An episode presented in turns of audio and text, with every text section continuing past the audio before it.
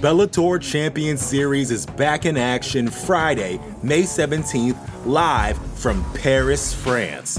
Reigning bantamweight champ Patchy Mix defends his belt in a rematch against dangerous submission specialist Magomed Magomedov. And Cedric the Best Doumbé makes his Bellator debut in front of a home Paris crowd versus Jaleel the Realist Willis. Don't miss the action live at noon EST on HBO here in the US. And visit Bellator.com slash watch for information on how to watch around the world. This is the very first time you'll be able to stream a Cedric Doumbé fight here in the US, so make sure you don't miss it. You're listening to the Vox Media Podcast Network.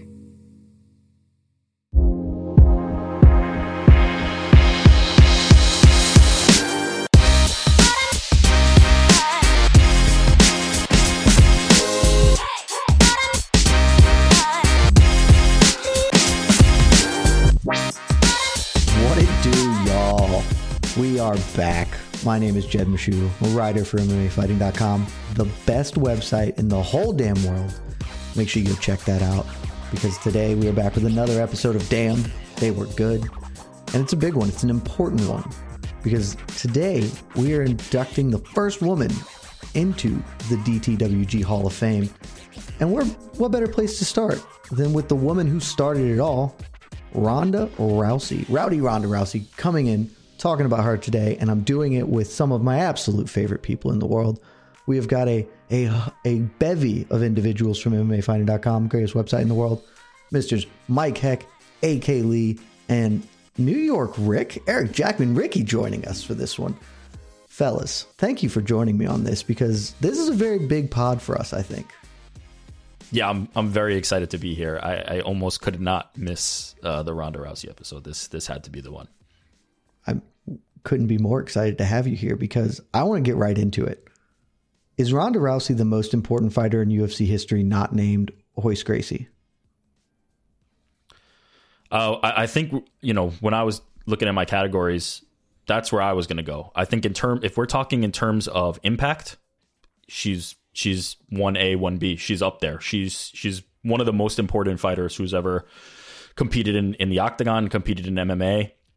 Uh, the door she opened for women, the, the the people she inspired to believe that they could do this as a career, the the opportunities that she created for herself that others have now followed the game plan. Um, Royce is a good shout because I didn't even actually consider that, which is uh, you know faulty on my part. But yeah, I'm I'm Yeah, right come there with you. You got- you the, the originator yeah, started it all. fair fair enough. But uh, outside of Royce, you're you're talking rarefied air. The the impact that she had on the sport and, and on the UFC in particular. Yeah, Ronda Ronda's up there. If she's not one, she's one B, one C. You know, we're talking Royce, Conor, th- those levels. Yeah, you Yeah, said it. I, I feel. Sorry, I didn't mean to cut off my best friend like that. Oh, it's I- all right. I- I we we, we spoke best friend. simultaneously. We spoke simultaneously. I know. I, I defer to you. I mean, sir. it was it was in the universe. It was the way it was supposed to be. You should Um, have just finished I just his, uh, feel his sentence if you were really best friends. You would have just finished his sentence. But Yeah, I mean, I'll start it, and awkward for you AK. guys. Will, will- yeah, maybe AK will say the same thing. We'll have a friends forever moment right away. But I feel like there are certain terms in this sport that are used way too loosely, and I think pioneer is probably one of them. And Ronda is the the absolute definition of a pioneer. I mean, she broke the doors down. She changed everything. She made Dana White change the way he approached the entire business and his entire company. Like Dana White was a guy that said women will never fight in this organization. And then Ronda Rousey just got so big, got so many eyeballs on her that she made Dana White change his entire approach of how he conducts business and how he runs a fighting company. So, yeah, she is an absolute pioneer. She is, if she isn't the most important person in UFC history, she's in the top three at, at worst. So, yeah, absolute pioneer. What what she did, I mean, the UFC Dana White should just give her royalty checks as much as possible because without her, we're we're not on ESPN, we're not on ESPN Plus, we're not watching 43 cards a year. It's Ronda Rousey is a big part of that. Especially because she was like the easiest person in the history of the sport to work with. Like Dana said it all the time. She just never cared about her. She's like, yeah, whatever the UFC's contract is, I'm cool with it. So should absolutely be getting on the back end here. Yeah, it's it's crazy how the crossover appeal we just never seen anything like it. I mean, there had been some big stars. I mean, before her, like you know, you go Brock Lesnar, but Brock, of course, had become big in pro wrestling first. He brought, if anything, he brought the crossover. Like he'd already crossed over to the mainstream and kind of brought that to the UFC. Like they didn't turn him into a crossover star, uh, or they didn't turn themselves into a crossover star through the UFC. I should say. Um, Chuck Liddell, I remember, had some sort of mainstream cash. There had been people who had flirted with mainstream fame, with notoriety. Tito Ortiz, you know, been in movies and things like that, and made movie appearances um, but still relegated to that corner of like, oh, MMA fighter, cage fighter. Ronda Rousey was like, I mean, fr- from the beginning, even before she got to the UFC, there was this buzz about her. You know, there was this, there, there was a lot of like talk about like, oh, could this, could she be the one to again make Dana White, you know, uh, let allow women to fight in the UFC? Could she be the one to? does she have that ability to become like a box office success, not just in you know as a, as a fighter, but as an athlete? And um, I don't know if she was the first.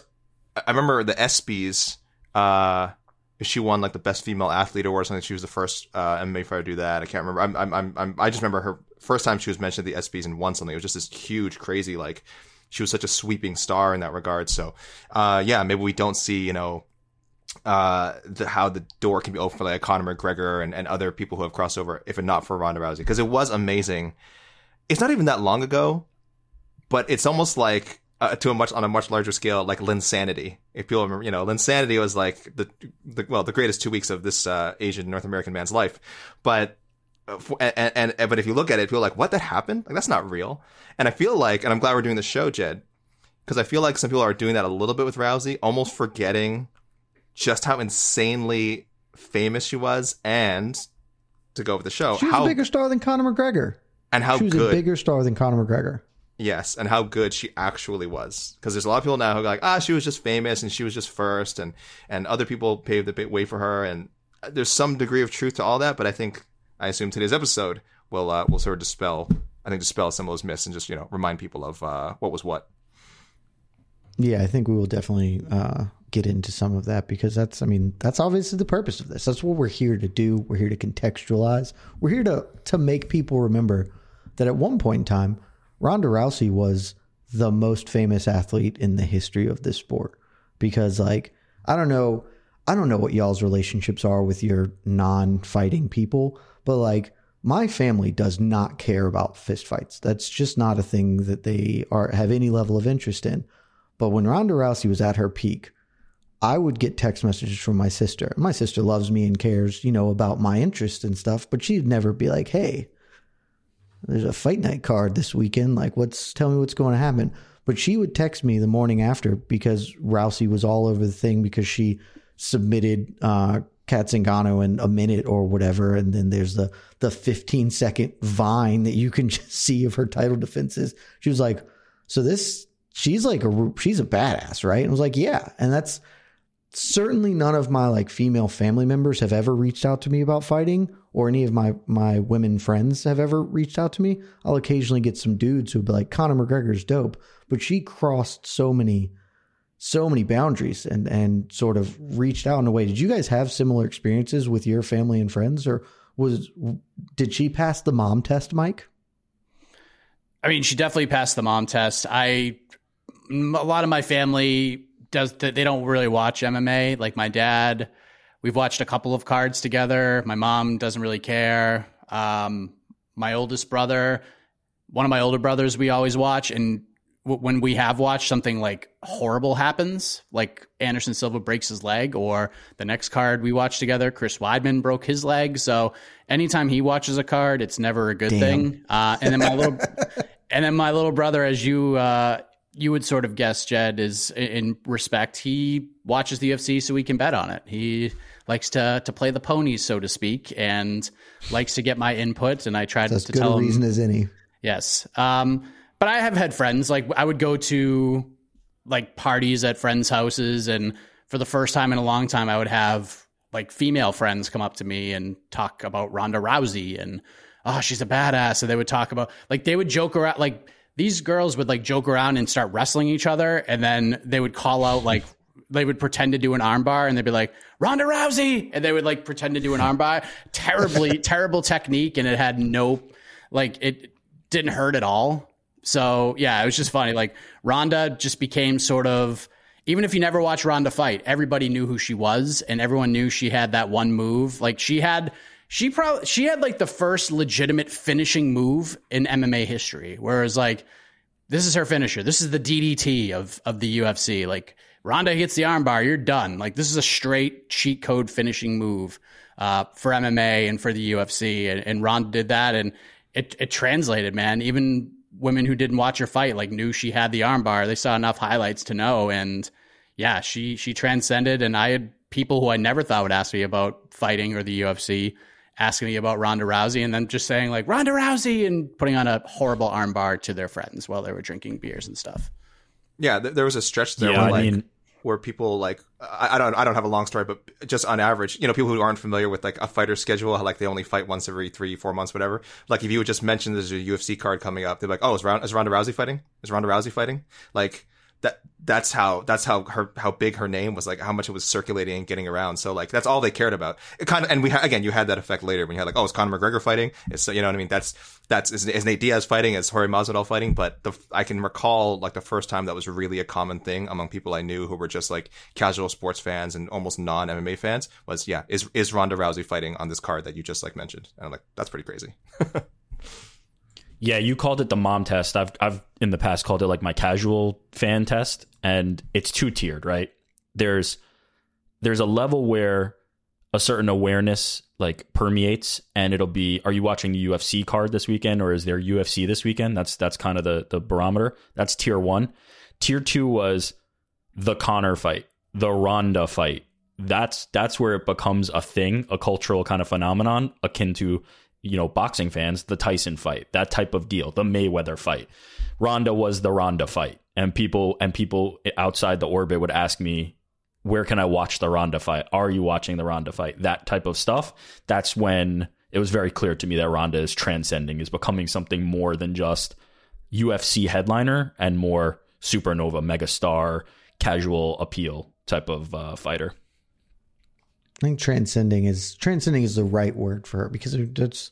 I think we take it for granted now because of what Conor became and Conor surpassed her level of fame, but just it was so wildly unheard of at the time to be like, oh yeah, Ronda Rousey is on it, it- first fighter, first MMA fighter to win an ESPY, like, like AK said. I think she won two of them actually. You know, she she's acting in movies and doing all these things just before Conor started to really ascend into that role. Because again, remember, Rousey's career was basically done in 2015, or at least her her career at the top. You know, Conor didn't truly ascend ascend to his maximum capability until he won the lightweight belt in 2016. So in some ways, Rousey Rousey was there first. Conor just passed her. I think I think that gets forgotten because of a lot of the stuff that happens afterwards and sort of the very fast decline, which we're going to get into with all the categories. But before we get to the categories, I want one more thing here. Ricky, you promised me takes. You promised me that you had takes on Ronda Rousey, and so I want to open the floor to you. I don't. I don't need your biggest take. Maybe try. Maybe you know if you've got a take that doesn't step on the categories that we're going to get into, but just fire a take at me about Ronda Rousey. All right. Uh, there, there's one take that didn't fit super cleanly into the categories. I was gonna, That's exactly what we're looking for. Then I was gonna, I was gonna do it on the back of one and really shove it in there. But I'm glad you're giving me the forum. Famously, I picked Ronda Rousey for comeback fighter of the year in 2016 on the MMA Hour. We have awards and and I selected Ronda Rousey for comeback fighter of the year for 2016. It has it has followed me throughout my MMA career. I want to take a minute to kind of explain that just for a second and then kind of see if you guys agree with the justification here. defend yourself. I love I will, defending I will defend myself. I'm in. I'm in take court right now and I am I am making the case. All rise.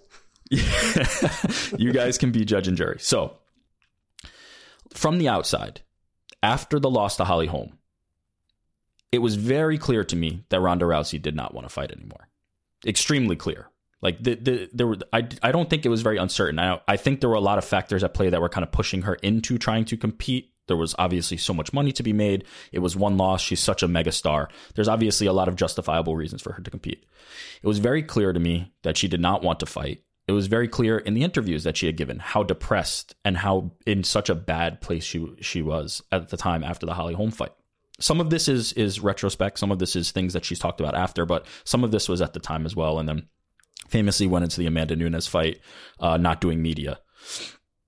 To me, there's a certain level of selflessness. There's a certain level of bravery that I attribute to Ronda Rousey for knowing that her heart's not really in this, that and and she knows that she really does not want to do this, but is in such a position that the fans, the organization, all the forces outside want her to do this. Her family, her friends, whoever is around her, and and everybody that's that's in her orbit is kind of pushing her to come back when I don't think that she necessarily wanted to.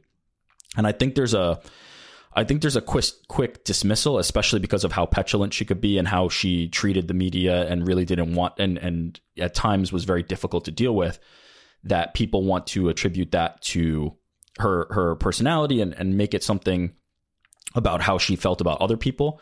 I truly believe that it was something that was inside her. I feel like she wasn't at peace and wasn't wasn't coming to terms with what she was facing. So as we saw in the fight, you know, as she walks in there, she got obliterated. She didn't want to be there. A, a better fighter just absolutely destroyed her. But I think my my takeaway from that was that this was somebody who didn't want to be in there and did it for us. Did not necessarily me, you, the MMA media, but did it for the people. Did it for the people in her life that wanted her to be in there and wanted to be an example of sometimes you face your toughest thing. Holly, the Holly Holm fight was the toughest thing she's faced in her career, and you still get up and uh, dust yourself off and and compete. And I think if she had left after the Holly Holm fight, it would have been a different kind of narrative. And I think she was trying to combat that. I just don't think she was equipped to. I don't think that she had that in her. But to me, and the reason I selected, uh, I gave her that award at the time, is there is a certain level of bravery. And if we're thinking about like a Hollywood movie, the the chips are all down, the the stakes are stacked up against our hero, and sometimes they walk into the fire anyway, and sometimes they don't come out, and they're not ready for it, and they know that it's instant doom. That's how I viewed that fight for Ronda Rousey.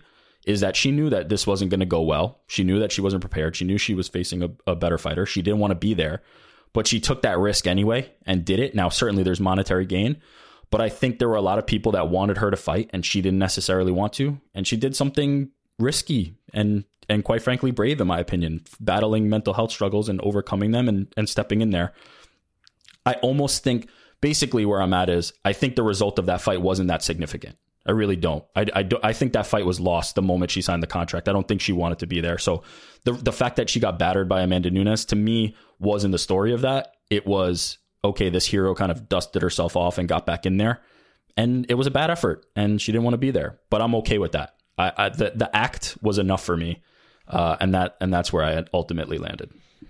Walking to the gallows with your head held high. Look, Indeed, I, yeah. I I can appreciate your argument. Uh, it's a compelling take.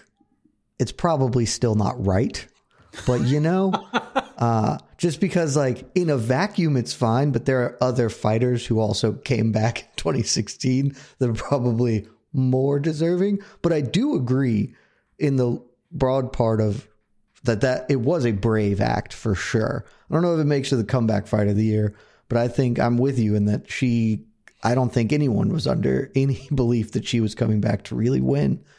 Uh, but she she still made that walk for one reason or another. So I'm with you on that. I don't know if Mike or, or AK want to excoriate you for for take central over here, but I can at least see what you're saying, bud.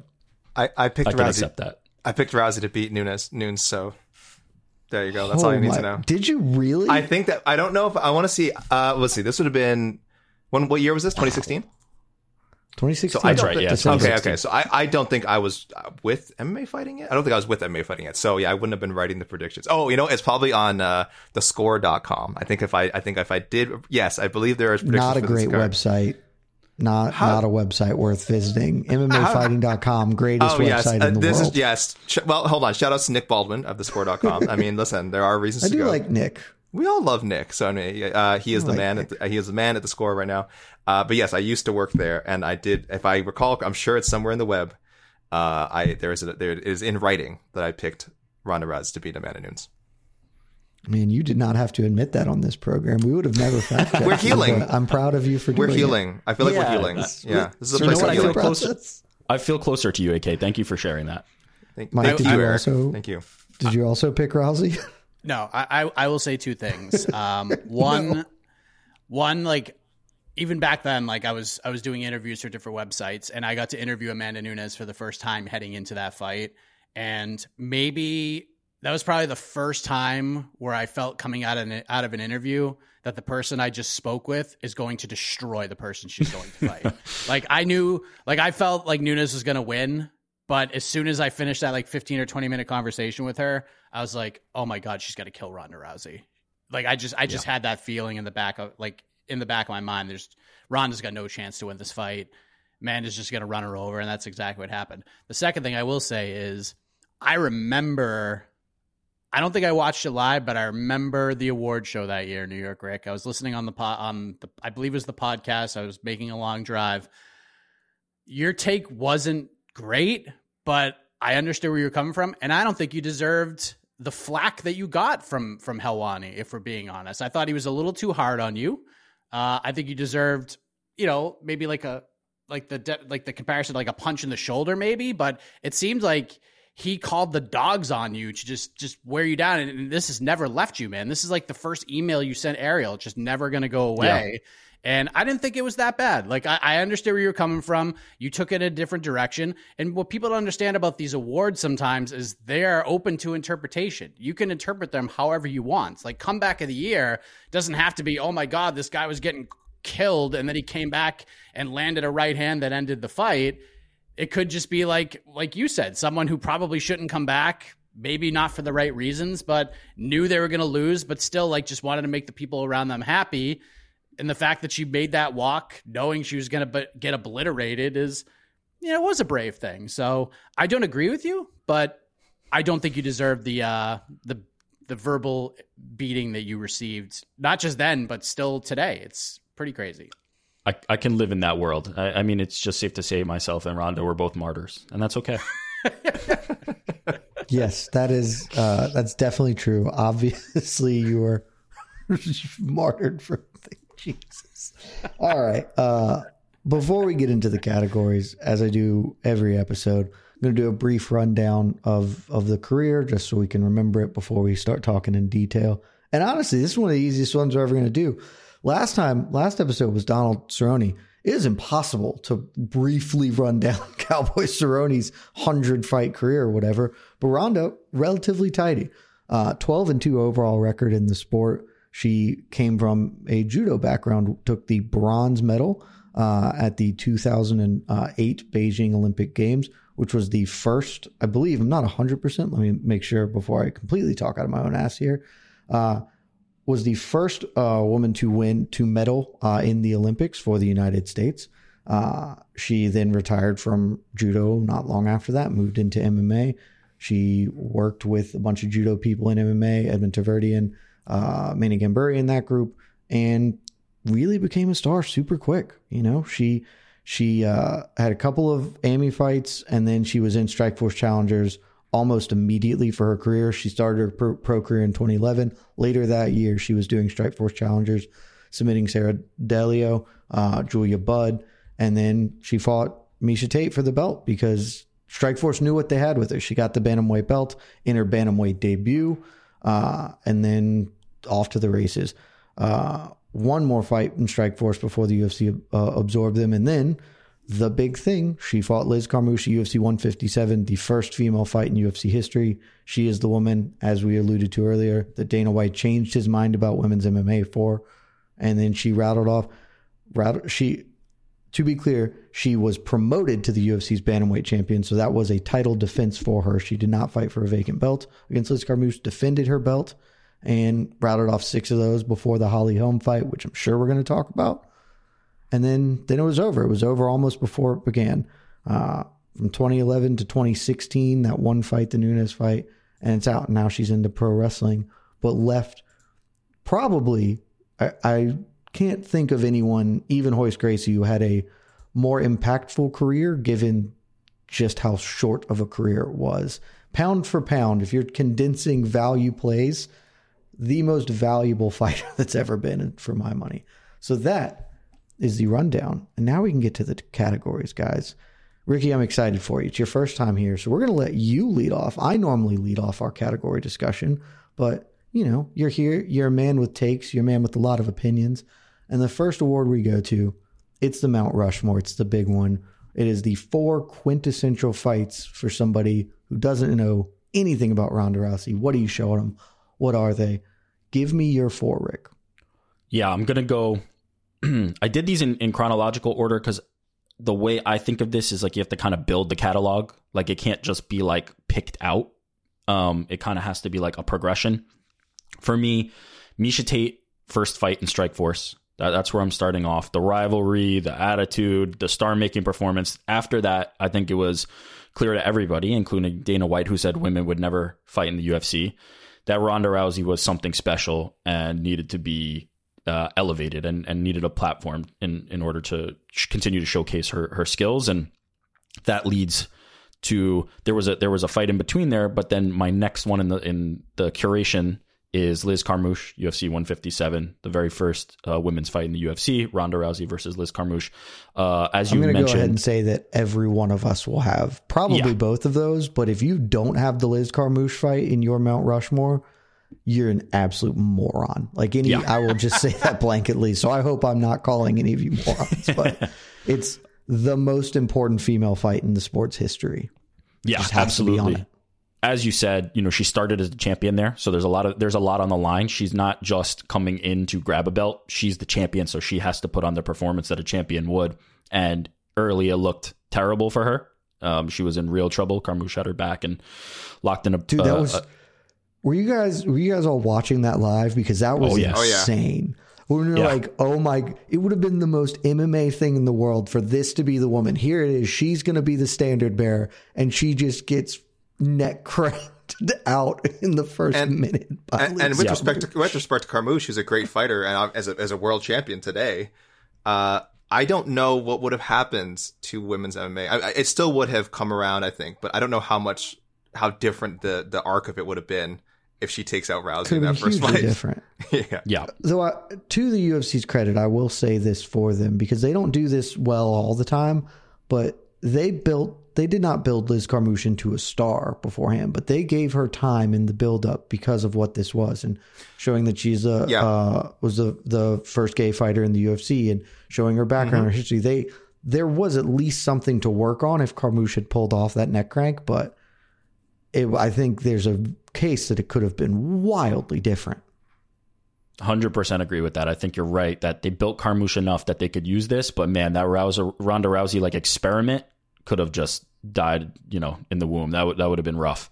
Uh, the next two are not as historically significant, but Alexis Davis, um, the 16 seconds of just pure beatdown domination at the time where like it's fitting on every social media platform you have, like it's on Instagram. Um, that was insane. And then to me, there's a lot of different places I could have gone here. I was thinking about Holm, but I ultimately went with Zingano. And the reason I went with Zingano was because it was after the Alexis Davis fight. It was the next fight. And she had just beaten her opponent in 16 seconds. And Ronda Rousey follows that up by beating her opponent in 14 seconds. I don't think we'll ever see something like that ever again. I don't think we'll ever have somebody who you know what they're coming in there to do, just dispatch their opponent that quickly and is just going to take you out that quickly again. I, I like that's where my head started to like come off my shoulders at a certain point where Ronda Rousey like everything just got gradually more progressive uh, to that point. Um, so those are my four. Mike, what about you? Where are you in, in full lockstep? I mean, some of these I think we're going to have a big overlap here. Yeah, I mean, at first I, I was looking at it like I was looking at it through the lens of of Rick, where I was going to go in chronological order, but then I decided just to rank like the top two and then just kind of bounce around a little bit. So Rousey Tate one is is is there for me because that changed everything. The the amount of eyeballs, the amount of attention that fight got was just gigantic, and like we talked about earlier, that's the reason why there's women fighting in the UFC. It was because of this fight and the attention that it got. And Rousey treated Miesha accordingly, and it started this big rivalry, maybe the biggest female rivalry in the history of the sport. Obviously, Liz Carmouche one number is number two for me because history was made, doors are broken down. We had women fighting in the UFC. Number three for me, I went back to the Sarah D'Alelio fight because I was thinking about what would have happened if this fight happened in like like if Rousey broke into the sport like at the age she was then, but this is like 2019, 2020, the kind of reaction that that finish would have gotten. Like how would how would we how would we view it now? Like we we knew right then that this is the beginning of something really special. People might have known that beforehand, some of the people closest to her, but those who are watching that Challengers 20 card watch that and were like, "Oh my god, like th- th- we might have something here. We might have something that could change everything." And then four for me, it's got to be uh, to me. I, I was like Rick, like I, I, there was a lot of different options. I end up going with the Holly Holm one because I mean, it's the most iconic. It's not good for Ronda, but it's the most iconic. It's top five most iconic moments in the history of the UFC. Just the build to the fight, the face off, Ronda getting all aggressive up there, and then just the way that the fight played out. Holly just putting the boots to her and then literally putting the boots to her in just one of the most violent finishes you'll ever see. And it was such a big fight. It was at a big stadium. The reaction, I mean, it was the legit changing of the guard in women's MMA was that foot across Ronda Rousey's face.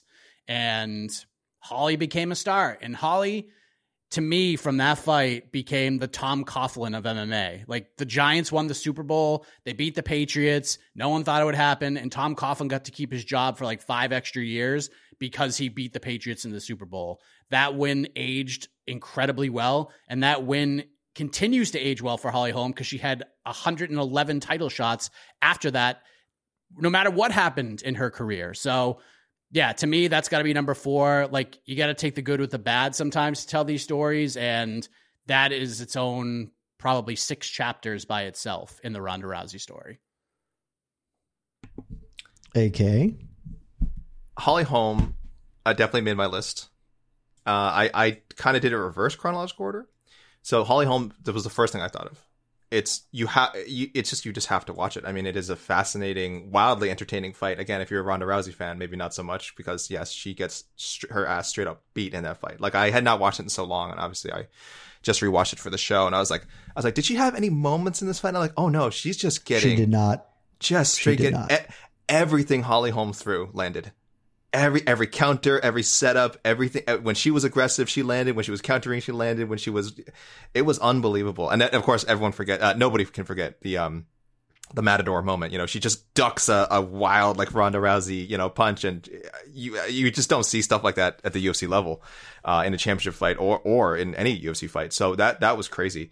So you have to have that, and it's it's it's so wild though that um like Holly Holm has not really beaten anyone great since. Um, Bethe Correia, respect, respect, Bethe Correia. Megan since, Anderson. You mean before either? yes, yes. Uh, uh, Megan Anderson, Raquel Pennington, who she'd Rousey's already her best win. Who she'd already, in, yeah. I mean, Maybe Aldana's a decent Rocky win. Pennington.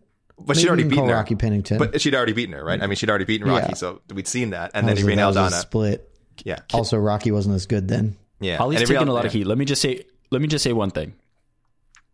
Fighting admirably and capably against Cris Cyborg, I would consider that a perform a okay. great performance, even though it's not a win. I'll take that as like showing no, where just... your showing where your level is. But yes, to your point, like the the W's on the ledger. She's bad. She yeah. just hasn't yeah. She just hasn't gotten the win. Anybody yeah. good. GDR, GDR are rough. I mean, GDR. You could. Call, I mean, that's a very very close fight. Plus, including the two like post bell fouls. So it was an awful fight, though. It's not just a great fight either. Fight. But I mean, arguably, she could have been a two division champion, right? And he was, she was that close, you know.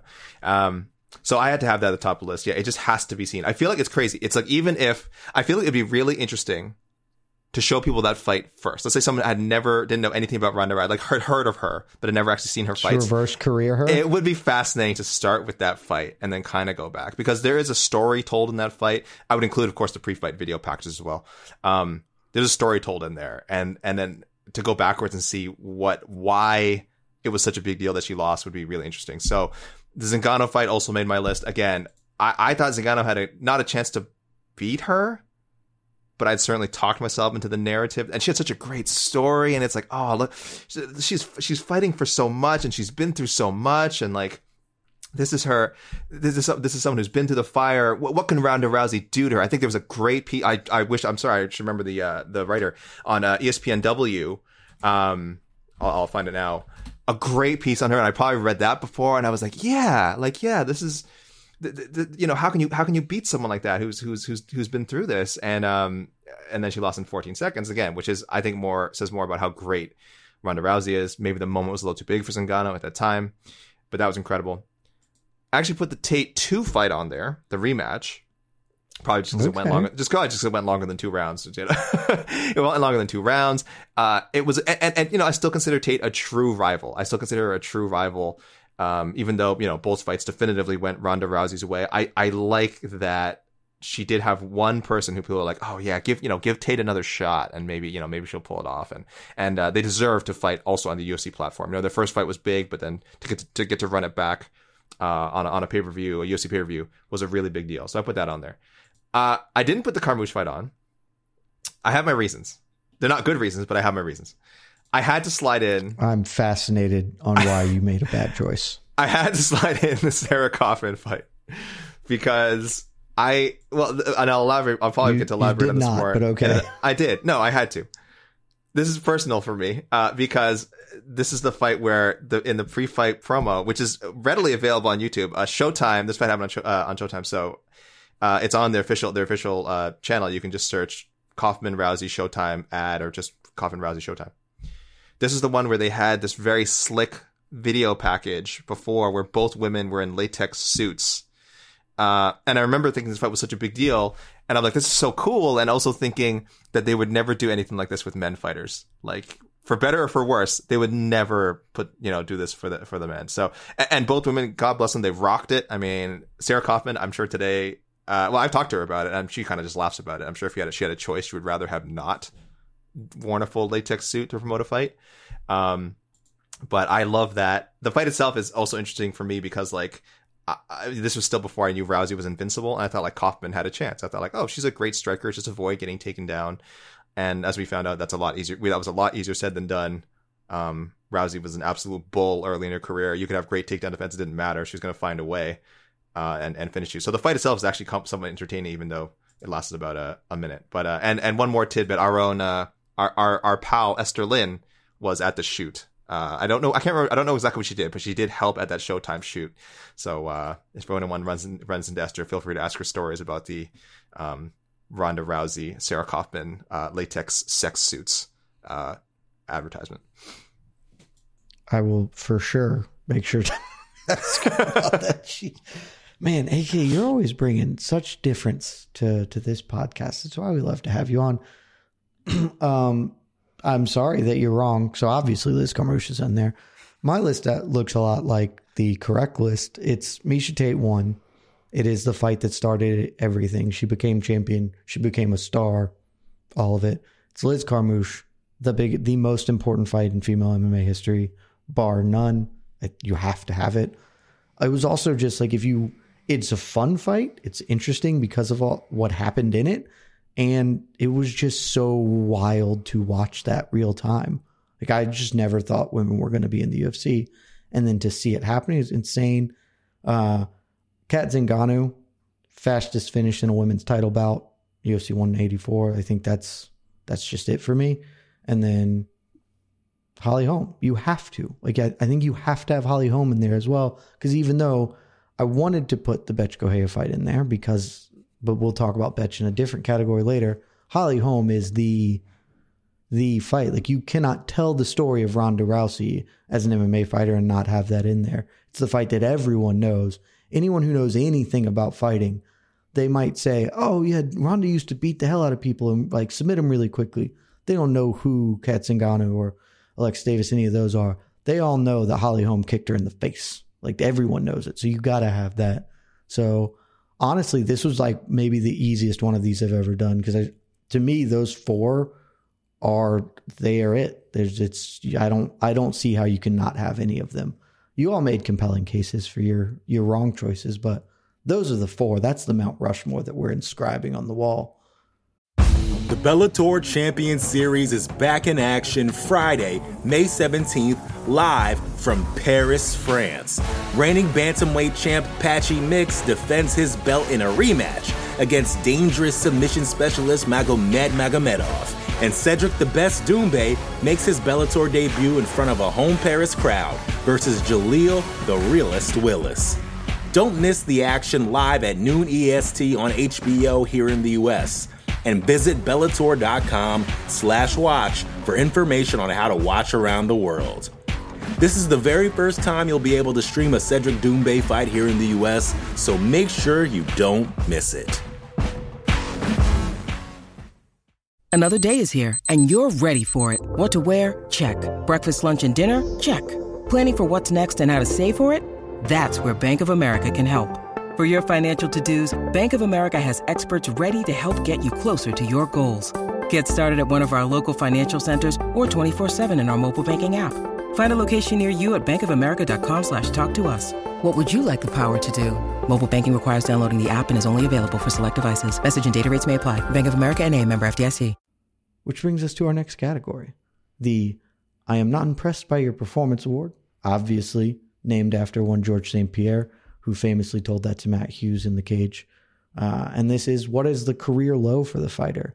And for this one, super easy award, right? I think I think the answer is just the Holly Holm fight, but I am willing to hear other other arguments, other choices, because to me it's the Holly Holm fight at, at UFC 193. I've I mean, I've got an alternate selection. Ooh, Yes. Can I can I love be the the takes, McGee.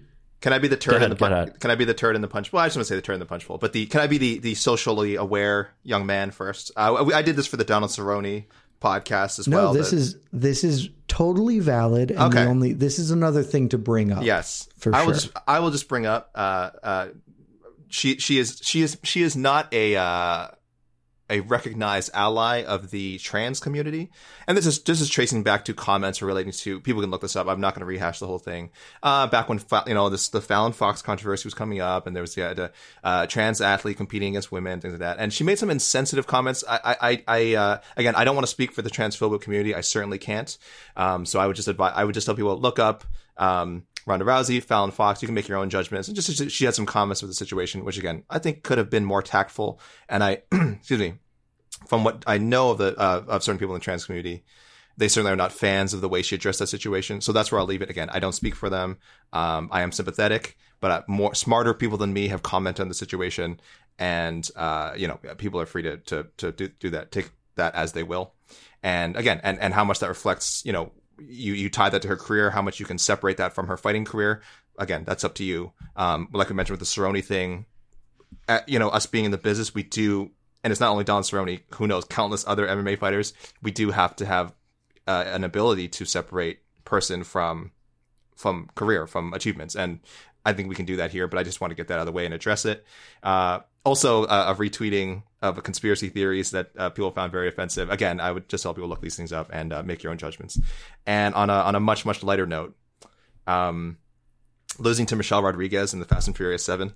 Uh, listen, Oh, that's the listen, best hold on. answer. Listen, it is. It is. I have Listen. to I have to tap back out because he took mine. I'm done. Are you serious? Damn it. yeah. Okay, well you can say- talk. You can talk about. You can elaborate on more. I just want to say it was. Don't get me wrong. It was established that Letty. For anyone, who, I don't know why I have to explain this, but for anyone who's not a Fast and Furious fan, Letty uh, is Michelle Rodriguez. If you're not a Fast and the Furious fan, I know, turn what's this wrong? pod turn off this right off. now. Turn this off and go watch all the Fast We and don't Furious want you movies. here. No, well, don't say that. No, go watch all the Fast Furious movies and then come back. But she, No, you it can was stop after seven. I'm comfortable saying you can stop at seven. no, no, come on. Stop it. It was. It was. they're, they're still they're still going strong. I like Hobbs and Shaw. It was yeah. established. It was established that Letty is a very good fighter. She had beaten Gina Carano in Fast Furious Six. But I, I still. Does that make you a good fighter? well, there you go. And and Ronda Rousey in uh, uh, Fast Furious Seven. I don't think she has any lines. She's kind of this, uh, or she might have like. oh, she has lines. Does she have? Okay, you, Rick, you can Oh, remember this. Lines. But I do. Her character is- presented pretty regally, like bad, this badass bodyguard in like Abu Yeah. Dhabi, and and she loses to Michelle Rodriguez. I don't know, Rick, please elaborate more. I actually haven't watched. I'm gonna scene in a read my I'm gonna read my my notes on this verbatim. Okay. You you mentioned Holly Holm right before I was about to go. I was going to pivot and say equally listless, stiff, overmatched. Wow. Ronda Rousey just obliterated by Michelle Rodriguez in Fast and the Furious 7. I mean, just a wo- wooden actress, bad performance. I get that, you know, she's the tough, non talking badass, but even those few lines were, were really rough to handle. And then, you know, Michelle Rodriguez, there's no shame in losing to Michelle Rodriguez because she's the movie badass of, of probably the decade and last couple of decades. Um, she's the GOAT but and and Letty the character. I mean, we don't even have to go down that road, but uh, just completely obliterated obliterated by Letty. So yeah, that that was my uh, my not impressed by your performance. Oh man, that's a great answer. That's we're gonna give it to you know what Holly Holm's played out. We all know about it. We don't care. It's much more interesting to give it to to her loss to Letty. Uh, you know, because it's just way more fun. Me and AK on the same page there. I love it. Of course. That is A plus work, gentlemen. Really proud of you guys. Our next category, the Ivan Menjivar Award, named after my favorite weird thing that happened in MMA, which is Ivan Menjivar was the first career fight for George St. Pierre. Ivan Menjivar, mostly a bantamweight for his career, GSP, greatest fighter of all time, welterweight, middleweight champion. This is for who is the weirdest, most surprising opponent that Ronda Rousey faced in her career. And I got to be honest, guys, this was the most difficult time I've ever had with this category. They're not her career was very short. I I tried to dive deep. I went into the judo record. I tried to see what I could find at, pull out of there, see if any of the people at the Olympics she faced, you know, had done something notable outside of the judo world. And I, I got nothing. I came up with one answer, but I would love for you guys to have dug deeper, maybe found something I missed. Does anyone have a good choice here? Yeah, I've got a pretty decent one. I, I got two. One one I'll go through quickly. The Conor, uh, Conor, the Ronda versus Floyd talk was very weird. Oh, thank you so much. I, I didn't get a, I didn't get a chance. I didn't get a chance to give my answer for the non impressed by your performance award. Is that Uh, yours? You go on it. You go on it. No, I mean, no, I'm that's not my go on it. answer. That wasn't my answer, my answer. for that, but that was going to be mentioned for sure. Yeah. for sure. It was just weird. yes. I'm gonna mention I that later. I want to Yeah. say, with, with the interest of hindsight, she never said she was going to beat Floyd in boxing. Like a lot of these kind of conversations tend to go around. It's like I'm going to step in the ring and beat up Floyd Mayweather, and it's like, all right, I'm going to sleep now. So be quiet. But she said if he steps in the cage, I'd tap him out. He Yeah. beat me up in boxing, but if he step if he steps in the cage, I'd tap him out. Which to this day I agree with. In that in that moment, if Floyd Mayweather stepped into a cage with Ronda Rousey, it probably wouldn't end well for him. I'd, I'd probably favor Ronda. Either way, armbar. the yeah the the the talk around it was very weird that's not my answer but it pivots to another one that is my answer and it is def- i think this is as clear cut as it gets ronda rousey appearing on the cover of ring magazine is the weirdest thing that will ever happen in combat sports period I totally there- forgot that happened. there will never be anything weirder than somebody who doesn't have good boxing, never going to have a boxing match, appearing on the cover of Ring magazine with like the caption, I think something to the effect of like, is Ronda Rousey going to take over boxing? That was the weirdest thing that's ever happened, and I don't think anything weirder in combat sports will ever happen than that. But it, but it speaks to the answer. star power she had that like she could get on the cover of Ring without ever having done anything worthy of that. It, it's pretty crazy that What- she had that- that that draw. Was that after the Sara McMann fight or the Betch fight? It was after the Betch fight. It was right before Oh, okay. Holly Had Holm. to, had to have been the Betch fight It- because that was, was- the KO that everyone was, was like, the, Okay. it, it was a week or two weeks before she got knocked unconscious by Holly Holm. So that magazine was sitting on stands. I'm in a dentist's office. That magazine is looking at me the day after she got her head kicked off by by Holly Holm. So I'm well, looking you at can't this kick like people's heads off in boxing. Sure, so- I get it, So but like, clear. she's this invincible like supernova, and then it's like, is she going to take over the next sport now? And then it was, you know, that week she had gotten dismantled by Holly. Yeah. So uh, for me, that was like at the time super weird. Now even like weirder that, that that's even real. Like that's a relic. Uh, but that's my answer. Yeah, That's Jed, Jed answer. you're I right totally though. forgot that. You, but Jed, you're right though. We still don't know who would win in a boxing match. I'm just saying we don't know. We do not. We don't know. They have never boxed each other. They've never. But we don't know. It, it could be anything. Could be a boat. Who knows? Uh, nice. Did either of you have any any better answers than that? Because my answer is not that good. No, that I'll that is that about as that that's as good of an answer as you can get. Like you, Jed, this was uh this is a hard one, and this might be one of the weirder answers, but it's Amanda Nunes. That she had no Ooh. right being in that fight. Like that that fight made like after the Holly Holm loss, if you had told me that like if you watch like the next six, seven months, if you watch UFC 200, if you had told me that, hey, guess who Amanda Nunes' first title defense is going to be against? It's going to be against Ronda Rousey. I would have laughed in your face. I would have laughed in your face. Like, there's no friggin' way Ronda's going to take that fight. Like, if Ronda comes back, she's going to get, you know, she's going to get a name like somebody probably in the top five, but a very winnable fight for her.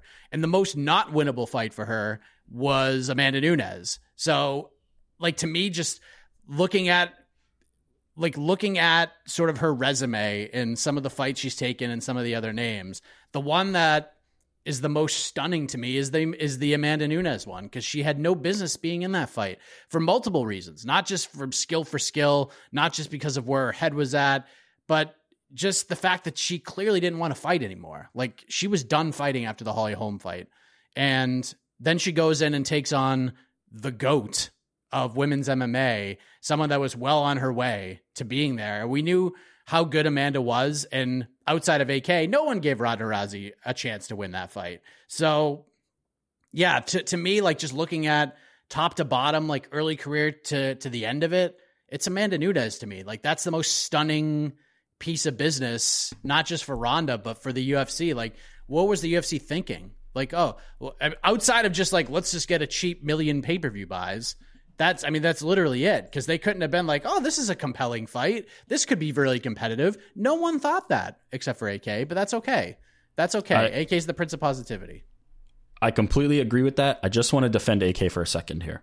One, I think I also probably thought Ronda had a chance in that fight. I don't. I honestly don't recall if I thought she'd win or not. But the betting line, the open and closing line, Ronda Rousey opened at minus two eighty and closed at minus one ninety. So you got to account for obviously power- public star power, yeah, baby. star Yeah. power factors wish- into that. I wish I bet on MMA back then because I would have put a damn I house did. on I Amanda. bet on Amanda There were people out there that that were willing to forget the Holly Holm loss for sure, and then the subsequent kind of mental breakdown and all the the associations. It takes a lot of energy to be a rock star. And the Holly Holm fight, she had put her, after that, she put her rock star ways behind her and she was coming in ready to face Amanda Nunes. Um, Do I have to? Do I, I have will- to read? Do I have to read the, some of the thing I sent you? Do, do the people need to know? yes, you, they do. if It's very you short. feel It's very short. To really, really put yourself out there So, like that, go as, for it. As mentioned earlier on the show, uh, I did I did pick uh, Ronda Rousey when writing a prediction for a site I used to work for. So this is on thescore.com. It's very quick. Let me give you a dramatic reading here. Not a great website, Shout out Nick Baldwin. just so we're clear. Ronda Rousey is about to remind everyone why she became so famous in the first place. Before the media shut down, before Saturday Night Live, before Holly Holm, before the movies, before Ellen, Rousey was the best female fighter in the world. Her Olympic level judo skills combined with her steely determination and top shelf athleticism put her in a different class than the other women at 135 pounds. When she fell to Holm last November, she fell hard, but this is Rousey's chance to show that she can grow from her losses in the same vein as MMA's greatest champions. She could have picked a much easier test than champion Amanda Nunes, a woman just as likely to choke you unconscious as she is to pound you into a fine dust. But Rousey wouldn't have it any other way. And it's that temerity that will make her the first two-time women's bantamweight champion. Man, that's a tough scene. Can we just talk That though did about not age well. yeah the the, the take Did didn't age well, age well. but but can we talk about the eloquence, the elegance of of AK Lee there? I mean, what what a piece of prose He's there. way too good for that not a great website. That's why he's at the best website in the world, MMAfighting.com. Um, I will say just just to throw this out there, my choice was going to be Taylor Stratford, now Taylor Yeah. Guardado, Mhm. mainly just because Taylor Guardado is a super weird person in Story. Her, her own she story, Fought, yeah. She fought Rouse. Yeah, she fought Rousey in the Emmys in 2011. Stopped. Didn't fight again until 2020 when she was at Invicta, and then now is in in the PFL. She lost to Kayla Harrison in 2021. Like just a very weird career arc, but that was the best I could come up with But I, I like threw Rick's answer the best. I throw out Julia Budd. It just looks weird now, like Julia Budd, because is- Julia Budd that is yeah, definitely weird. lost her and then went on a run that ended with her. Beca- uh, she went on a seven-year run that culminated in her becoming the Invicta, uh, sorry, excuse me, Bellator featherweight champion. And it's just there's this weird like 39 second loss to Ronda Rousey in her past. So um, that that one was fine. Plus, I think But- people forget the whole like early Strikeforce stuff that Rousey was not a bantamweight. Mm-hmm. Like she was in, I fought some like 150s or like 145. I don't remember exactly where they were, but it was like she could have the whole Cris Cyborg stuff, which we're going to get to. All of that came from a place, but then Rousey immediately was like, "I'm a bantamweight. You got to come down and meet me." So it is weird to see Budd, who's a feather, a career featherweight, to a lot of Canadians, a lot of Canadians that Ronda Rousey was beating up. Charmaine attacking Julia people. Julia Budd, Kaufman, and Alexis Davis. My goodness, just attacking your people, AK. I don't like it. And yet don't you it. still picked her to beat Amanda Nunes. Good, good for you. it. Just taking taking personal out of out of it. Next category, the Fedor Sweater of Absolute Victory Award. This is if you could have one piece of memorabilia from the fighter's career, what would it be? Uh, super easy choice for me, and it's not that fun, so I'll just say it. It's her fight kit from the Carmouche fight. I think that is just the most important. It's one of the most important pieces of memorabilia. Again, for all the reasons we've said, and I just remember distinctly being like, "Dude, that's dope!" Like this is the first time we'd ever seen a female fight kit in the UFC. She had the Reebok sponsorship. It was like, "That's sick," and that is a piece of of sporting history that I would not mind, you know, putting up on a wall and having. Certainly, if there was a physical Hall of Fame to go to, that's something that's in there, you know. So that's my choice. Did anybody have anything different? Anything that they feel better or more uh, uh more pulled towards? I mean, it's kind of like where you were coming from, but um, probably the hoodie she was wearing when she was walking out was was what I landed on. Um, just that she had that classic look. She just had the sweatshirt on, the hood over her head, it had that look in her eye, and I, I went with that just to be a little bit different. But it had it, to me, it had to be something from from that night. Man, wow, we're all just in agreement. Yeah, that's I- easy, easy. I don't have it. I don't have anything Oh. good. I, I'm not much of a collector, just in general. So for Same. me, it would be either the the Furious Seven script or the latex bodysuits that Signs. AK mentioned. Now that now that he I, that seed that i'll was- take the bodysuit. That was my answer. Well, I'll tell you. Okay, I'll tell you this. So that was my answer because I know Sarah Kaufman does not have hers. Uh, I swear this is the last time I'll bring up this commercial, but this commercial was so awesome. Uh, I yeah, because I I have spoken to Sarah Kaufman both uh, in a in a professional setting in an interview, and also when we were uh, hanging out uh, with uh, Casey and Esther and Marc Raimondi out in out in Western Canada. Um, she does not have hers. Yeah, I had asked her. I was like, "What the hell happened to that thing?" And she, and she was like, "Oh yeah, it's just it's just gone somewhere," which is probably a good thing. But we don't know what happened to Ronda's. Ronda, Ronda, I think had a uh, black a black latex cat suit. So I'm I know I'm coming off as the biggest pervert of all time uh, on this podcast, but I assure you, I mean, I would want this just for you know for memorabilia and you know it's a it's a weird item to have. This is your And- best category. Thank Every you. This is on the show, 100%. The first the first question I ever asked. Uh, not as a journalist, I was a fan, but the first question I ever asked a fighter was at a public Q and A, and I think this was in Edmonton. I want to say Edmonton or Winnipeg. Winnipeg, excuse me. It was I, I I can't remember if it was TJ Grant or Sarah Kaufman who went first, but I know the first question I ever asked uh, to I think Sarah Kaufman was first was what was up with that um, commercial, and that's when she said, "Oh yeah, there are a couple of suits we got from a from a sex shop, a nearby sex shop," and um, I'm like, "Well, this is the sport I want to cover for the rest of my life." So it's it means a lot to me. you were made for this pod, AK. You were made for this exact pod. Mm-hmm. So we're glad to. I- that's a great choice. The fans may not be able to watch this, but if we popped open that closet right behind you, what's in there? Is there a latex bodysuit in there? Is there Uh, Is there- something in there? Is there a bloody Yes. jockstrap or whatever it was the first time, like uh, the, on the Condit there, pod? there are there's just a there's just a big gimp suit in there. There's there's just a big gimp suit in there. Man, this is AK. You all. This is your best category every every time the show. I'm gonna I'm gonna just make you call in with this category's answer for every future episode. the next award, the International Player Haters Ball Award, obviously named after the Chappelle Show skit, where we are going to uh we're gonna nitpick. We're gonna say, hey, where where did this fighter fall short? What were their shortcomings? And for me, this was extremely simple. Uh, it's hard to kind of, it's hard for me to vocalize, I guess, but like, man, she she really surrounded herself with yes men, huh? like there was no no different of opinion. It was she was going to do her thing, and it worked out until it didn't, and then her career was done. Uh, because you know, I mean, you could also just say that she had horrific boxing, but thought she was a great boxer. If that's if that's the way you want to take it, but I'm going even broader. Tarverdyan, yet the yes men just being unwilling or unable to recognize her own faults and approach them and and kind of overcome them. That's to me the biggest flaw of her career. Yeah. I like that a lot. That's strong. That's. ahead, I mean, that's probably the correct answer. Um, I went a little more specific. It was the. Let me let me just. put- It was the Betchkahea fight. That fight ending the way that it ended was like the worst possible thing that could have happened to her. Because if she just went out there and took her down and armbarred her, we might be having a totally different conversation right now. Because that was it was that fight that quote unquote Ronda fell in love with her striking. She became the striker. I'm not just a I'm not just a judoka. I'm not just a I'm not just the one with the armbar finisher. Oh no no no no. I can box my ass off. I'm one of the best strikers in the sport. And her coach is saying the same thing. Oh no, she could strike. Wait till you see wait wait wait till you see how good her striking has gotten. And then from there it's just like I'm going to go box and kickbox Holly Holm. That's a great idea. So like to me, it was just that it was that fight, that finish. Bethe Correia did a great job trying to sell that fight with her funny faces and her anger, and Ronda just kind of took And it all beating in. up the four horsewomen. Bethe, Yeah. Bethe was a savant at Yes. at promoting.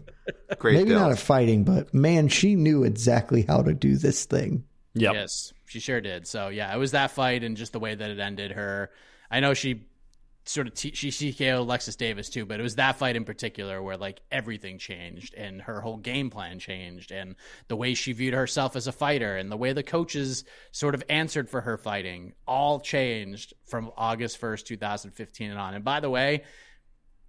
I will never tell you to go back and watch UFC 190 because that event was one of the all-time worst events ever. It took forever. I felt like I was like the way we watch fights now. We're like, oh man, like this one felt like I watched it for three days. That fight and that fight card, I felt like I watched it for a week and a half. That's how long that card was. And then we finally got to Rousey versus Bethe Correia, and it ended in 34 seconds. I was like, thank God this card is over because it was it was a tough watch. It was a tough watch. Uh, I think I think Mike is super right. I think, you, I think you guys all made great points, especially yeah the the who you surround yourself with. I mean that's that's a huge deal. But I think Mike is super right that man because again I was just rewatching the the Holm fight of course for the show, and like she re- and there's moments of course in there where she does you know grapple she does uh, you know almost get a takedown and um listen Holly Holm's got Gary takedown defense you know maybe that wasn't going to work even if she had gone out like strictly focused on like kind of wrestling and and judo and um because you know Holly Holm again just on that day was really the best one, of, maybe the best version of her we ever ended up seeing. Um, but yeah, you can see Rousey though when she comes out, she is coming out to strike. She is she is coming up. I'm setting up in striking range. I'm gonna exchange with this lady, with this world champion boxer.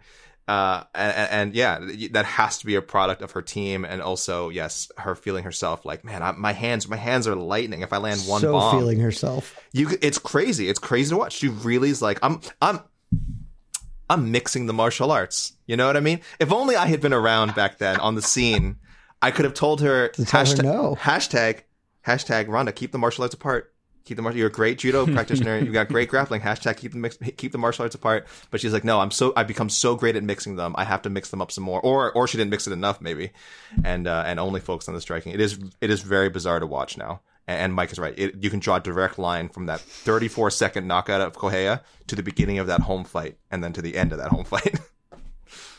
Yeah. I mean, you you really can. It's a it's the case. I posted in our uh, Slack in case you guys didn't remember it. I wanted to make sure you remembered Oh, of course, the course. Ronda shadowboxing gif, Yeah. which is to this day still one of the funniest things. I don't It's just remember when that was what that was in relation to. I think it, it was like a pre-Holm. countdown or something. Yeah. Yeah. I think it was the pre-Holm fight countdown.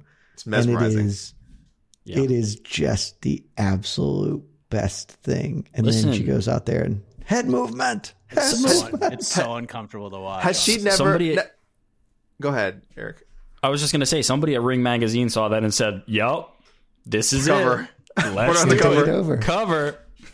Is this? Then I don't know. it over. She's got hands. Is this? I don't know anything about boxing. Is this not a? You don't do little loosey? Is there no loosey goosey? Like you know, you're just warming up, Oh, kind of. no. That's not what this no. is. Like You you don't do it like that. Oh no. It's, it it's, looks so uh, bad in isolation. I mean, you know, I'm sure if you extend the clip, a That's little bit fair. further That's fair. You slow mo something. You you really Yeah. like, but I mean, it was a lot of this. AK. It was a lot. I Of can't. this. Well, I can't stop It's- looking at it.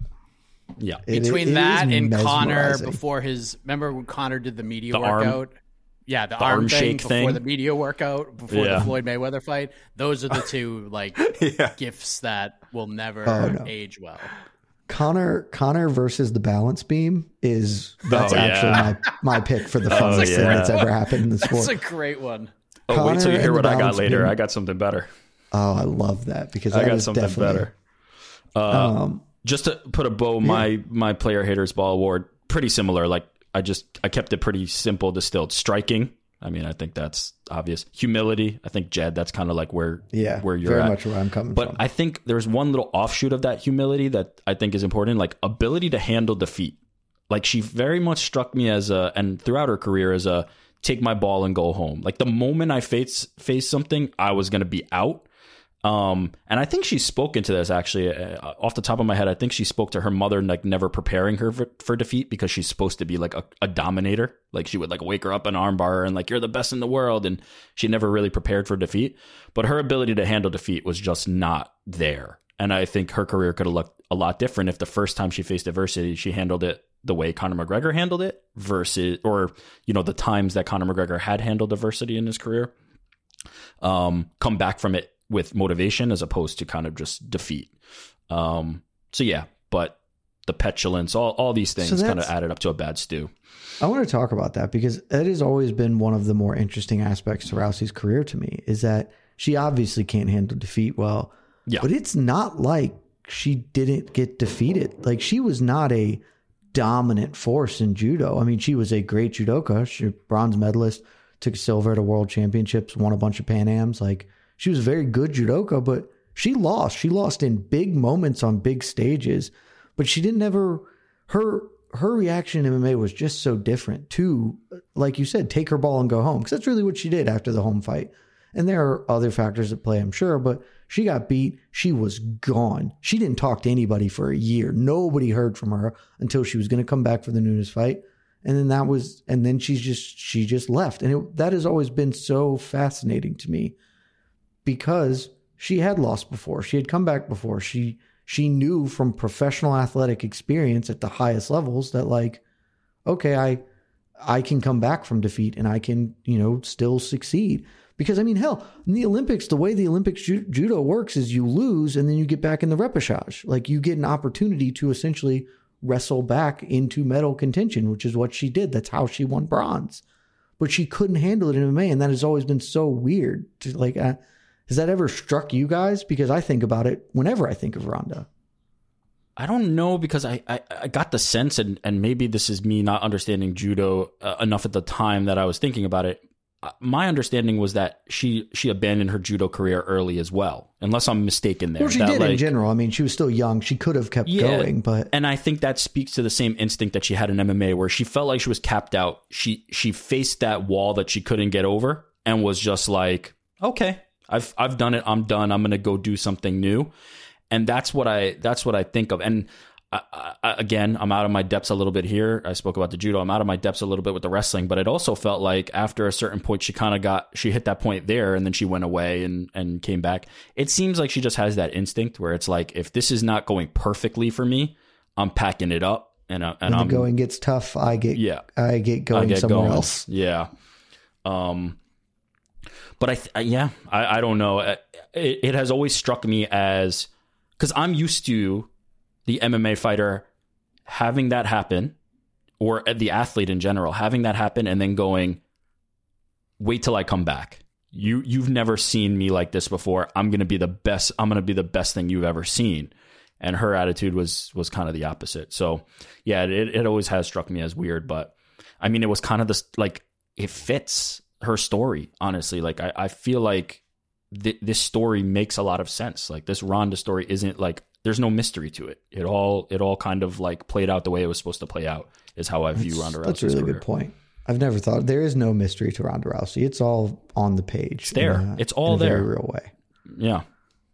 All right, we're getting bogged down. We have a ton of categories to get to, so we're going to move on to the closely related alternate universe award for what is the biggest what if of Ronda Rousey's career. I have three possible choices. Um, I have one of them that I'm going to choose, but my first two choices are: what if she wasn't surrounded? What if Edmond Tarverdyan wasn't her coach, essentially?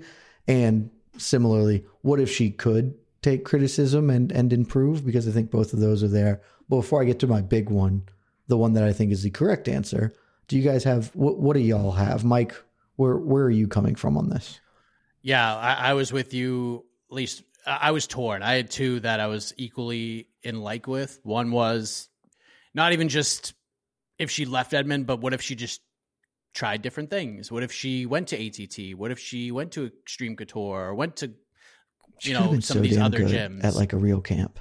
yeah, Jackson Wink. Like she could still work with Edmond, but just do other things too. Like what would have happened if like cross training was as popular back then as it is now? And the other thing, just kind of going off of that, was the biggest what if for me is what if Ronda Rousey came along six years later?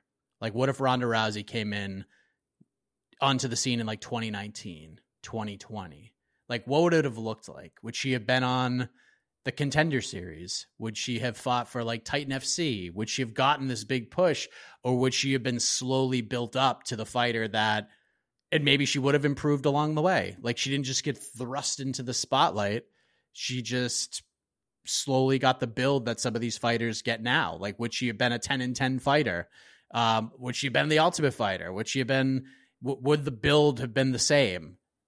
but without but at the same token like without her women's mma wouldn't be where it is now so so it's it's it's one of those like weird yeah it's one of those like weird kind of journeys i take in my mind like you know what if ronda wasn't tapped as the person to change women's mma what if like miesha tate was that person and miesha became the big star and miesha fought liz carmouche and then all of a sudden we have ronda rousey coming along who just comes out of nowhere would her career as a fighter have been longer if she didn't just get thrust into the pressure and the spotlight right off the bat. But I know that's a hard one to answer, but it's one that I, I thought about a lot. Well, that's the thing. We can't answer these, but that is my, that's my big one though. Mike is well, just what if Ronda never came along? Very simply, like, do we have women in the UFC today? Because I, I have no idea. Because I don't think Miesha would have been the one that would have gotten Dana to stand up and say, "Let's do this." Like Miesha was big, but she wasn't Ronda big. So that that's to me going to always be the biggest. Is what if she never came? But I like where you're coming at because I think there are other interesting kind of thought experiments to go down if she came differently or, or how it came. Yeah, I, I went a lot less. These are really good. I went a lot less like philosophical. I went a little more like practical. Let's let's make a small tweak and see what happens.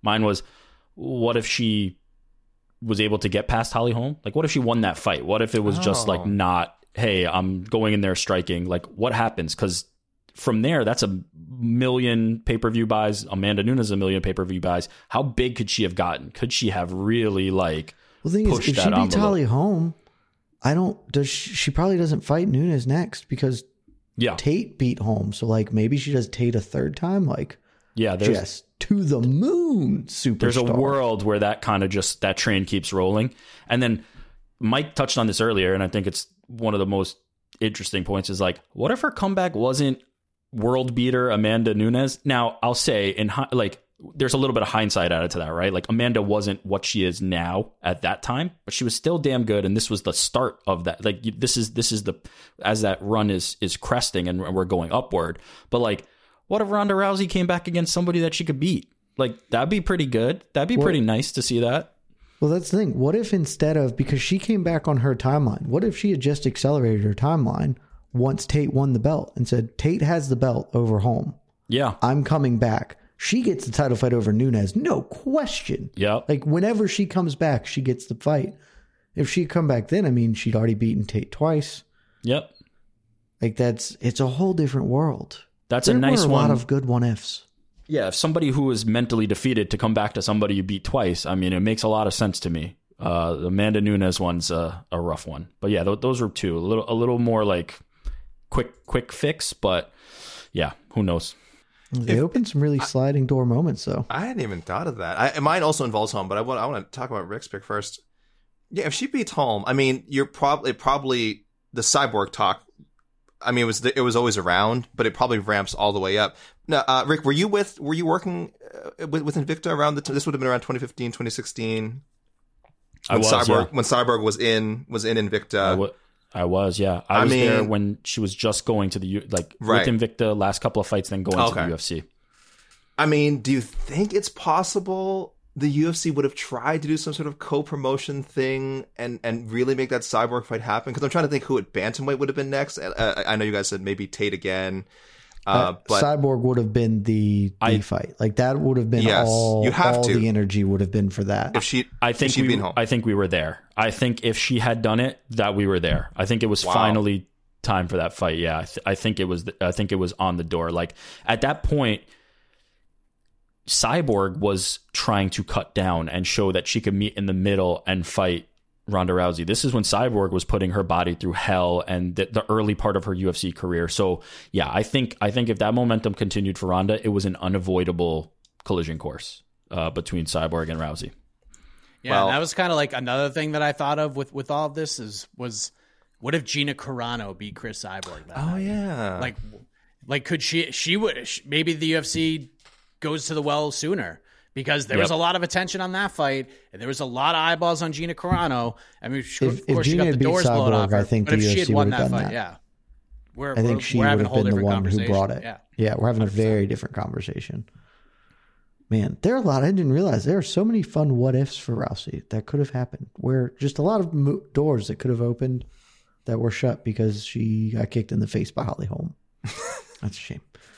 Well, we already touched on it because, but we, so we might as well just make it official. The Khabib Tony Awards is our next award. It is for Yeah, the fight I that mean- never happened, but you always wanted to see. I think there's one very obvious answer, and you could maybe make a case also for a Rousey Gina Carano fight, which Rousey even recently said is the only fight she might possibly consider returning for. Which honestly, if she did, I that's going to sell a million pay per view buys probably. Just Yep. that's just how the sport works. If that fight, the UFC could make that happen, but it's Cris Cyborg, right? We're all in agreement. This is the fight that this is the no fight other we answer. missed. This is it. Yeah. Uh, I love it when we have an easy category, especially Yep. because we still got plenty more. now hold and on. on Now who note- who would you guys pick to win?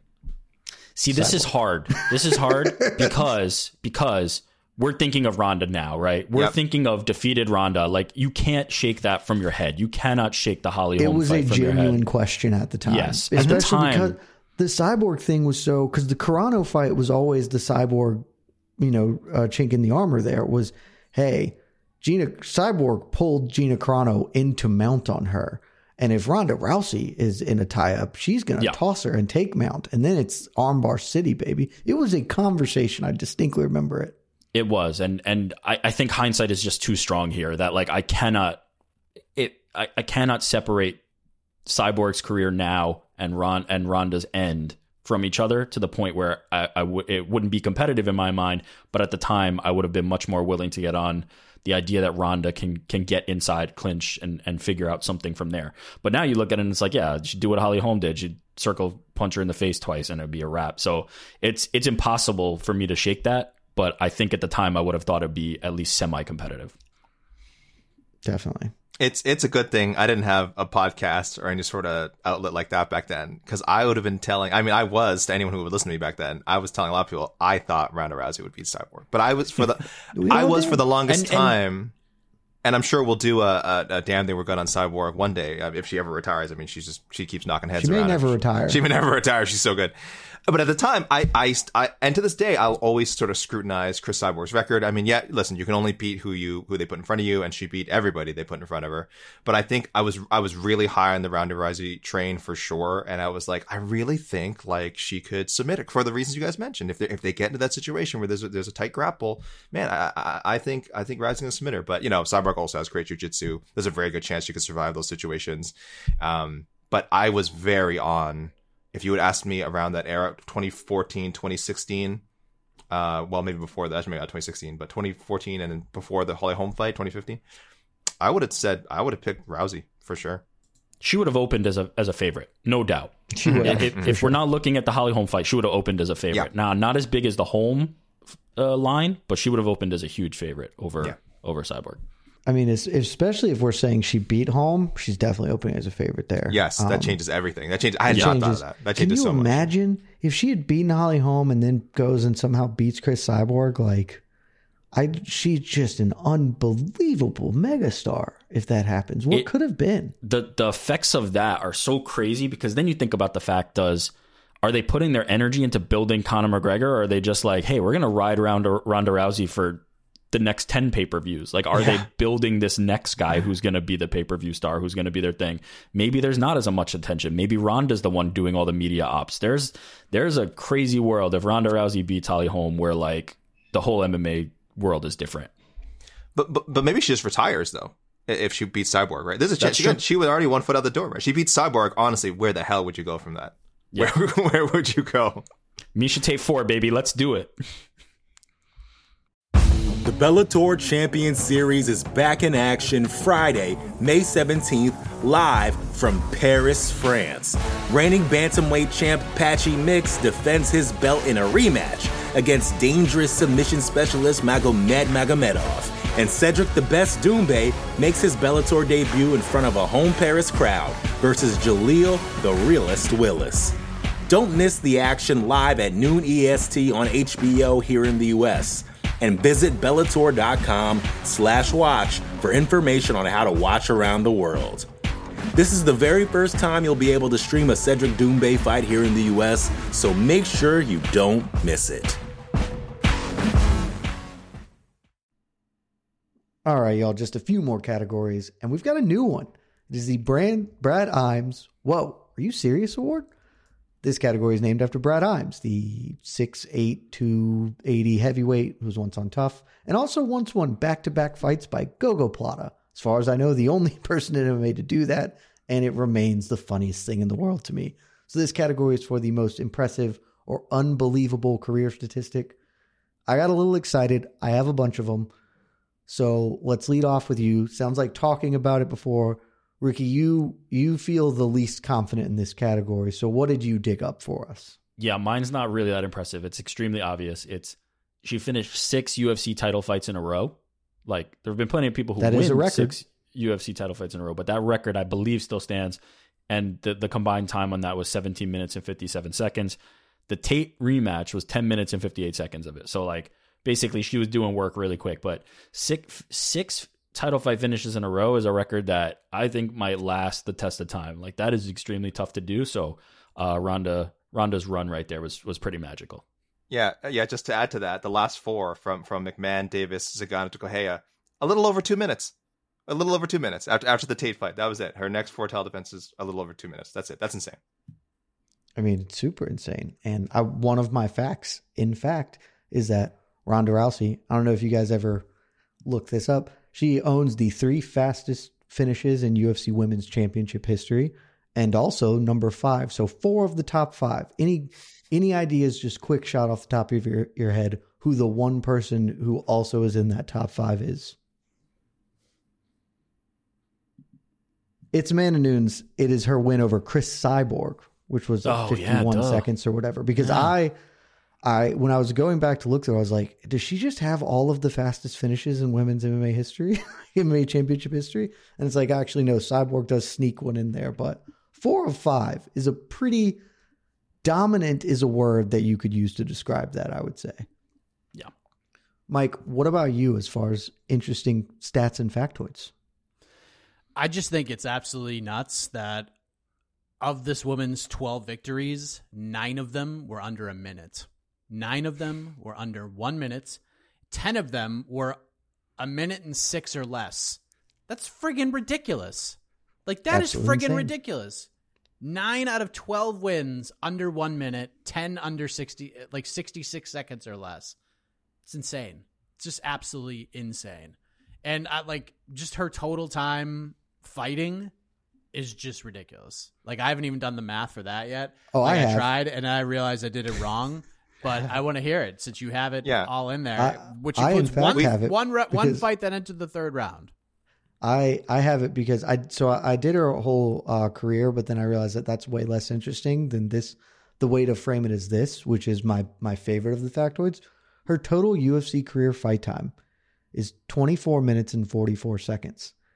Frankie Edgar has surpassed that in 11 fights inside the UFC. in 11 fights, not 11 fights combined. In 11 individual fights, he fought more than Ronda did in her entire career inside the UFC, which is uh, it's my favorite way to play with math here is absolutely insane. Not even one full five round championship fight. She didn't even make it to the She twenty never made it minute to the mark. championship That's crazy. rounds. She never made it That- into the championship rounds. She barely made it into the third round. She tapped Tate. But I'm under talking minute. total. She Oh, doesn't yeah, even her equal total, yeah. one total one total championship yeah. fight. That's crazy. She, yeah, she's absolutely. It's my favorite way to play with numbers here. I have one other, which is uh, Ronda owns a ton of records. So, I mean, you could, especially UFC records. She's the first Olympic medalist to win a UFC championship. Obviously, Henry Cejudo would go on to equal that, um, better it if you want to argue that his gold is better than her bronze. Uh, she's fastest, you know, talked about fastest fights. She has the most armbar finishes uh, in WEC UFC Pride Strikeforce history, but at nine. But fun fact, she does not have the most armbar finishes in women's MMA because, my dear friends, that I believe, I'm not a thousand percent sure on this, but I believe that belongs to Yuka Tsuji, who does at least have 11 armbar finishes to her career. Obviously, very big in Japanese MMA, pioneer of the sport. If you guys don't know, better ask somebody about Yuka But that's kind of the fun with math I had. AK, did you have any other? No, but I just think it's um, like the way you pray. Like we just talk about always how short her career is, and then to frame it like that, it makes you realize like our actual time watching her in the cage was legitimately that short. It's not just the Yeah. four, it's not just the only fourteen fights and only you know five years in the in the uh, her career. Like less than twenty five minutes of actual in cage action. which is just absolutely wild. And even if you add up her her pre UFC career, all of all of her pre UFC fights were were first round finishes. Only one of them went past the minute mark. I mean, adding that all together, you're adding another seven minutes total to her fight time. Like, just what an interesting career in that way. All right, I love the new category. I had so much fun picking things out for that. Next category, one of my personal favorites. We sometimes have some difficulty, but I think this time it sounds like we all might have a very good feel. The Sean Faris Award for the actor who should play them in a movie. This is named after Sean Faris, the actor who played Jake Tyler in the cinematic masterpiece Never Back Down. I have one. I mean, you could pick Ronda. Think, you know, Ronda, we've talked about her acting, not the best. but for me, I want to see if AK, I think you and I might be on the same page. I think the obvious answer, the first thing I thought was Florence Pugh. I, absolutely. Sam. Okay, Of let's go, baby. Of course, we all let the look. She she she Same. can do action. She just did Black Widow. She did. Uh, she played Paige in the the WWE biopic movie. She's of the right I didn't age. know that was a thing, but okay. Yeah, so she's done physical like some stunt work. She's she's had to get into sort of a different shape to play you know certain roles. She's of the age where she could play a younger Ronda and also play an older Ronda. It, it's just perfect. We're, she's an Academy Award nominee, future Academy Award winner. She's That's- she rules. Yeah. Uh, she rules. Midsummer. I have to Still good. admit, I didn't know it was so obvious, but I'm glad we all kind of arrived Oh at it. yeah. It was in the only like instantaneous. I was like, I had oh, one Florence Pugh, backup. yeah. Wait, well, actually, yeah. before I go, what about Mike? Let's see where Mike is at. Yeah. If Mike was on the Pugh train with us.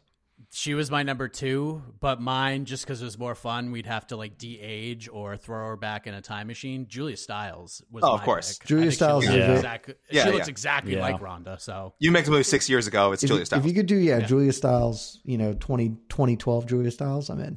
ten things I hate I about you, a- Julia Stiles, is the correct answer. One that's, of the best That's movies a great ever. choice. I don't, I, I do not hate that choice at all. But Yeah. this is the first time it's been this easy for yes. For this I- category. Let me throw this out there. This was my number two. What about like somebody now? She's a little older than Florence, but not much. But what about somebody like Brie Larson? I feel like she'd take it pretty seriously. She's got a oh. little bit of badass vibes going right now because of the Marvel Brie stuff. Larson, Brie Larson, I, feel like she still could think could off. do it just from an Yeah. age standpoint. I still could think that, Yeah. could be a. She's not much older, but she's a little bit older than than Florence. But yeah, I think Yeah. I think we're all like Florence Pugh. Let's do it. Yeah, I mean, it's this is the case. Somebody Hollywood call me. Uh, I'll start writing a script for the Ronda movie. Florence Pugh, just just book it. And Michelle Rodriguez. Yeah. Michelle Rodriguez has to be in the movie as The a passive rematch? opponent. Ama- Amanda Nunes. that she that she taps. yeah, that she ta- no one that she taps out quickly. Find a way to make it work. But Okay. Michelle Maybe Liz Rodriguez as Carmouche. Amanda Nunes is is the best thing that could ever happen. that's even better. But well, we got to get Ronda one back here. Oh God, that wow, that's the best time we've ever had with that category. Unanimous, unanimous decision, Florence Yes, Pugh. absolutely. The next award, Cole Konrad Career Change Award, named after Cole Konrad, who famously abandoned Bellator and while being the heavyweight champion to go sell milk. And that is what would what would Ronda Rousey do if she weren't a fighter? This is my least favorite category to today, just because I only have the answer of pro wrestling. It's obviously what she is doing. I'd like to find a better one, but it was hard for me to think of something she's better suited to than that. Yeah, I mean, my answer was we know the answer wrestling, but also like rancher slash farmer and like video game streamer. Like the way I, I approached this was like, what do I know about Ronda Rousey? And the answer is I don't know jack shit about Ronda Rousey except the things that she lets us see because she's such a like closely guarded person and has never really like opened up that much. And the things we see her do are the things that she does. So all I know is that she likes to wrestle, she likes to tend to her farm, and she likes to stream video games. So that's all I got. Is is that's what she'd be doing? Yeah, I, I, I'm with the streamer thing. That was my first thought. Her love of Pokemon and probably other video games is so genuine. Yeah. I, I can't find. I was just trying to find the clip now on YouTube. I know she, there's a clip on our on MMA fighting, uh, MMA fighting's YouTube where she talks about Pokemon. It's a But great, she's done it in a- great website, but she's done it great in a- a Great lot of great shows. The MMA Hour, fantastic show. Fantastic. No Tremendous. Bets Bard, great podcast. But she, if you hear her talk about it, it's when you hear like anyone nerd out about something and they lose all their faculties, they lose all sense of social decorum. They they lose all like they don't even try to provide context to the person they're talking to. They just get so into it. So anyone dig up like interviews of her talking about Pokemon. It it is legitimate, and she would be a, she would definitely become a like not just a successful streamer. She'd be like one of the top like streamers for sure with with her personality, her look, her again her, her dedication to the game, as it were. Um, yeah, if MMA wasn't an option, she'd be streaming right now. Mike, Yeah. Julia Styles, number one fan. Do you have anything different? I mean, those are all great answers, and I, I tend to go back to this, but this is a little bit of a different one because for Cerrone, I thought he'd be a great like reality show money winner, just going would on all the shows and doing well. Like Ronda Rousey would have been a great castmate for the real world because then we would have learned more about her. She might have she might have just whooped some ass, male or female. Arm barming dudes, arm, arm barming dude, are barring dudes after uh, a night on the town when libations are drunk at a pretty ferocious pace. Rousey just beating up dudes in the in the alleyway, like that'd be super fun. And for you, New York Rick, what that would have led to would have been a just a, a rich career. I love where this is the going. challenge on the challenge, like maybe the biggest money winner in the history of the challenge.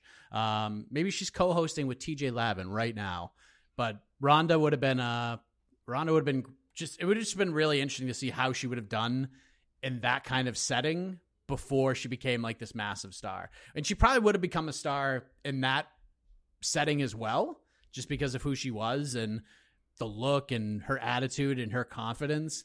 But then she just would have won millions on the challenge, which would have been fun. Absolutely nailed it. She would have been the best villain in challenge history. The only the only thing that could have prevented her is if she faced some early adversity and then quit and went home. Because I could also see that happening. She lost a Well, final at Johnny. she lost the final and was just like, "I'm done." But man, that is such a tremendous answer. That I mean, that that's the one. I like it. I mean, you could also do just bouncer and you know, in a, a country western bar. Is that? Is that Yeah. Too soon. Roadhouse. Too soon. Yeah. And then she got soon. yeah, and then Jake Gyllenhaal did it for less money and Jake Gyllenhaal's taken everything she job. worked for. also, I doubt Jake Gyllenhaal did it for less money than Ronda would have gotten. Yeah, I know. I don't think Ronda is a great negotiator based on how much Dana White enjoyed working with her. So, uh, second to last category, the Phil Baroni Award. I'm the best ever. This is what is the career peak? What is the apex of Ronda Rousey's career? I have a very, very obvious answer. I don't. I- would love to hear if you guys think different, but it it has to be the Bethe Correia fight for me. It's just that was when it was all clicking. She'd come off these back to back wins. She goes to Brazil, fights what is obviously an easy matchup, but then knocks her out. You know that that she's got hands. It gets her on the cover of. She ES was on the cover of, of- the Ring yeah. magazine. Ring. Yeah, and she was sold on the nine cover. hundred thousand pay per views against Bethe Correia. like that is. I and can't, then more after. Yeah, like just an infinite number of pay per views against Betch freaking Correa. And she could have done anything. If she had retired at that moment to go be a professional wrestler, like it would everyone like, oh, she's just the greatest ever. And that's how it would have been. So to me, that's it. That's the peak. But I'm willing to hear other arguments. I'm with you. Uh, there's there's no other argument. At that moment in time, after that fight, Ronda Rousey could have picked anything in the entire world that she wanted to do, and she would have had the the entry to that. They would have uh, opened the doors for her to do it. To She dominate made the freaking cover of Ring magazine without ever having boxed. Mm-hmm. She had one knockout. I mean, Alexis Davis was a TKO, but she took her down and bashed her face in. Like, man, like after that fight, she's as big as any star has ever been in Have we- combat sports. Have we launched the MMA fighting TikTok? Is there an MMA We have, fighting yes. TikTok yet? We Follow have. it on TikTok Follow at it. MMA Fight Talk. We, we we won't do this because it's cruel. We should we have we should but we should do a TikTok of the cover of the Ring magazine and under it the GIF of the shadow boxing. Why are you just- saying we sh- we won't do it because it's cruel? We should absolutely. That's the best I was idea I've ever seen. It's so amazing to think about. And I remember I was during the Holm fight. They mentioned like Holm is like mentioned in an issue recently as like I guess among the greatest you know uh, women's boxers of all time. Like Holm is International mentioned in a Boxing magazine. Hall of Fame. Ronda Fame. Rousey was. And now in the International Boxing Hall of Fame, Ronda Rousey was on the cover. Yeah. The cover. That's it. Didn't I got- age well. I can't. I can't. Guys, I can't. Cold take. Cold take is what that is. So I had I had a silver medalist for this category because I thought Love Kahea was silver. probably the obvious the, was probably the most a- obvious answer. Do you have a bronze medalist? You know, in the spirit of Nope. Ronda. no, she uh, she, uh, she she wins them both with this one. December 2013, UFC 168, Miesha Tate Part Two, because we got to see the villainous side of Ronda Rousey. We got to see the heel persona of Ronda Rousey because Miesha was trying to be all respectful and shake Ronda's hand, and Ronda was like walked away, and Ronda kind of got like a little bit of heat for the first time in her career, and Ronda like Ronda has been able to bounce back to that pretty much anytime she wanted. And that was the first time people looked at Ronda in a different kind of view but it still worked because people cared. She evoked more emotion after that fight than maybe she ever had in her entire career. So that to me was probably a pivotal moment for her because we got to see sort of the villain side and she became almost must see pay-per-view star for that for that reason because you either wanted to see her go out and just armbar another woman in 25 seconds or you wanted to see Sara McMann or Alexis Davis or Kat Zingano or even Bethe Correia punch her in the face and give her those comeuppance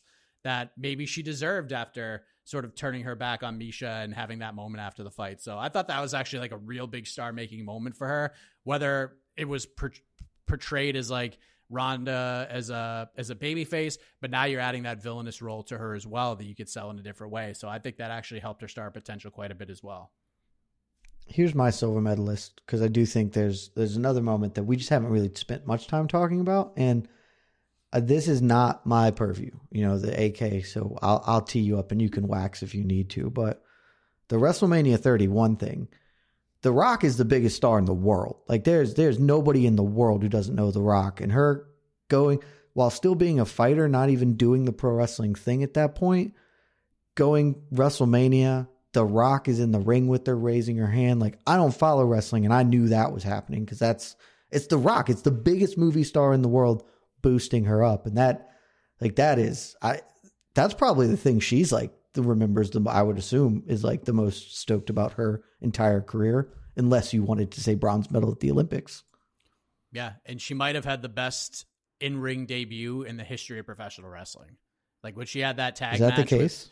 With, Hey, hey, hey! Be Triple respectful H. to Logan Paul. Wait a minute. It was up. Oh, but yeah, I mean, wow. Yeah. With the impact and like expectation, like look at Lo- Logan Paul was phenomenal at WrestleMania. and She was even great at SummerSlam, but Ronda and Angle versus Triple H and Stephanie McMahon is about as perfect of a, of a of a debut as you can get.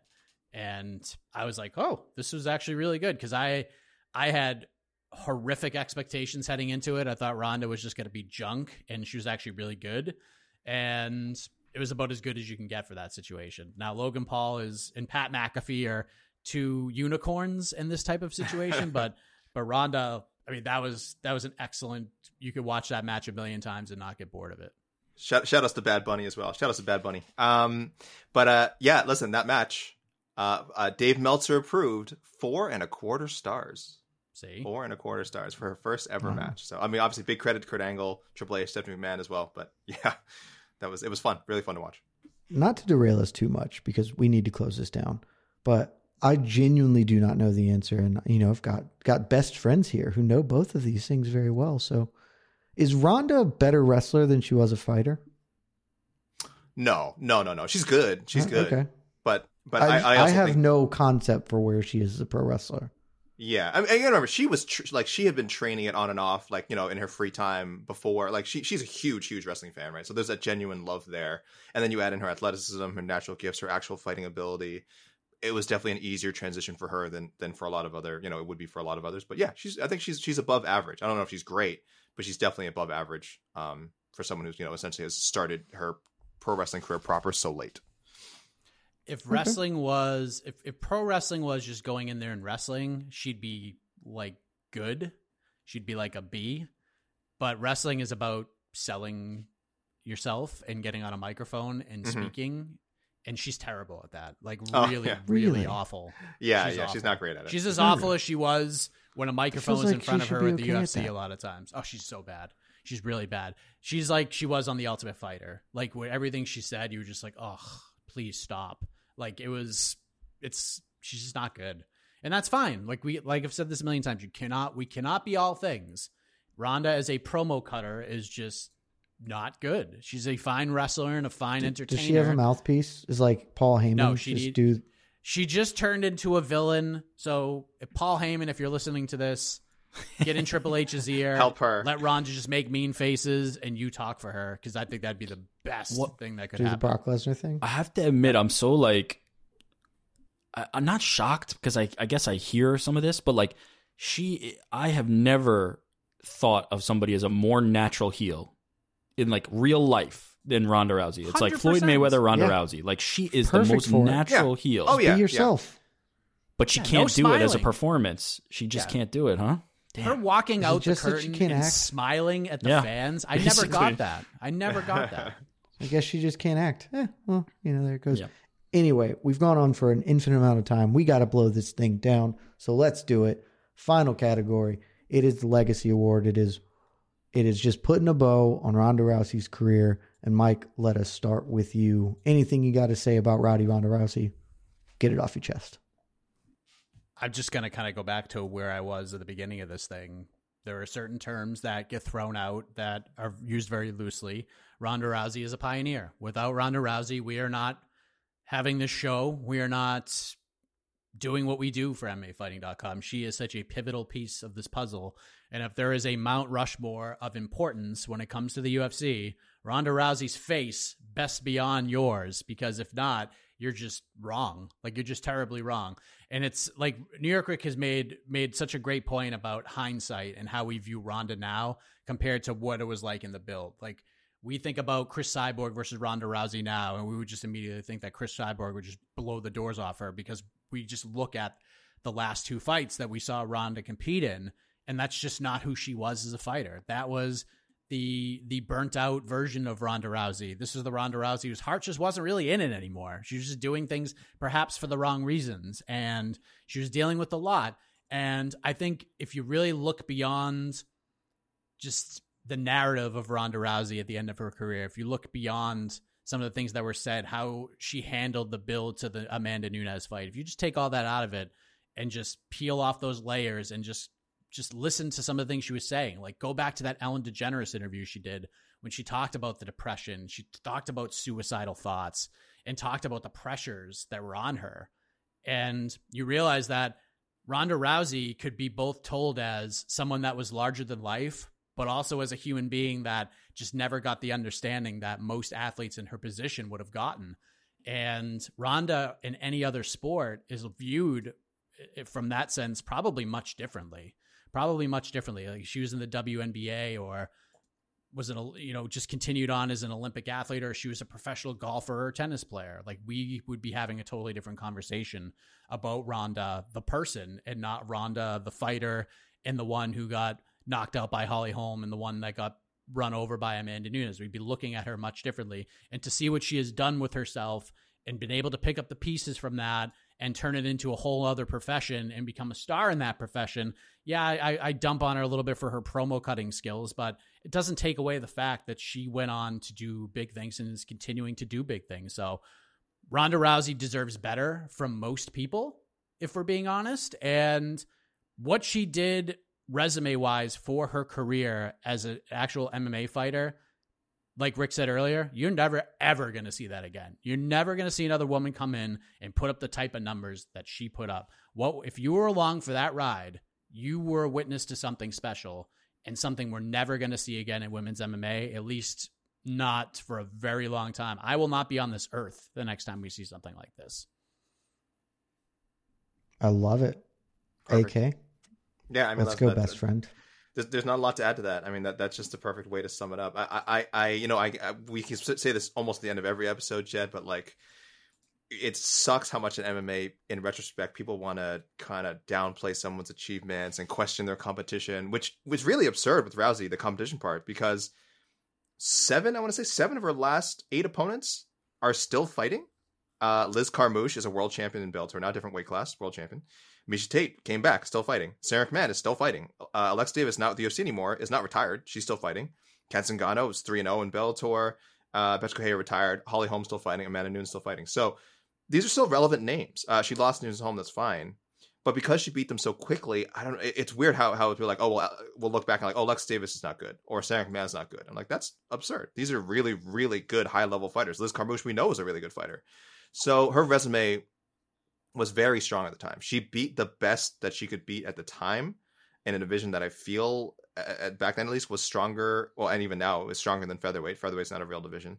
So any talk of like comparing her to Cris Cyborg and stuff like that, yeah, Cris Cyborg has definitely lapped her, has gone past her right now. The longevity alone, but her resume, I still think stands up. Her peak stands up with anyone, man or woman, man or woman. The peak of her career stands up with anybody. Uh, so again, there's a lot of reasons to dislike her personally. That's fine. That's a whole other thing.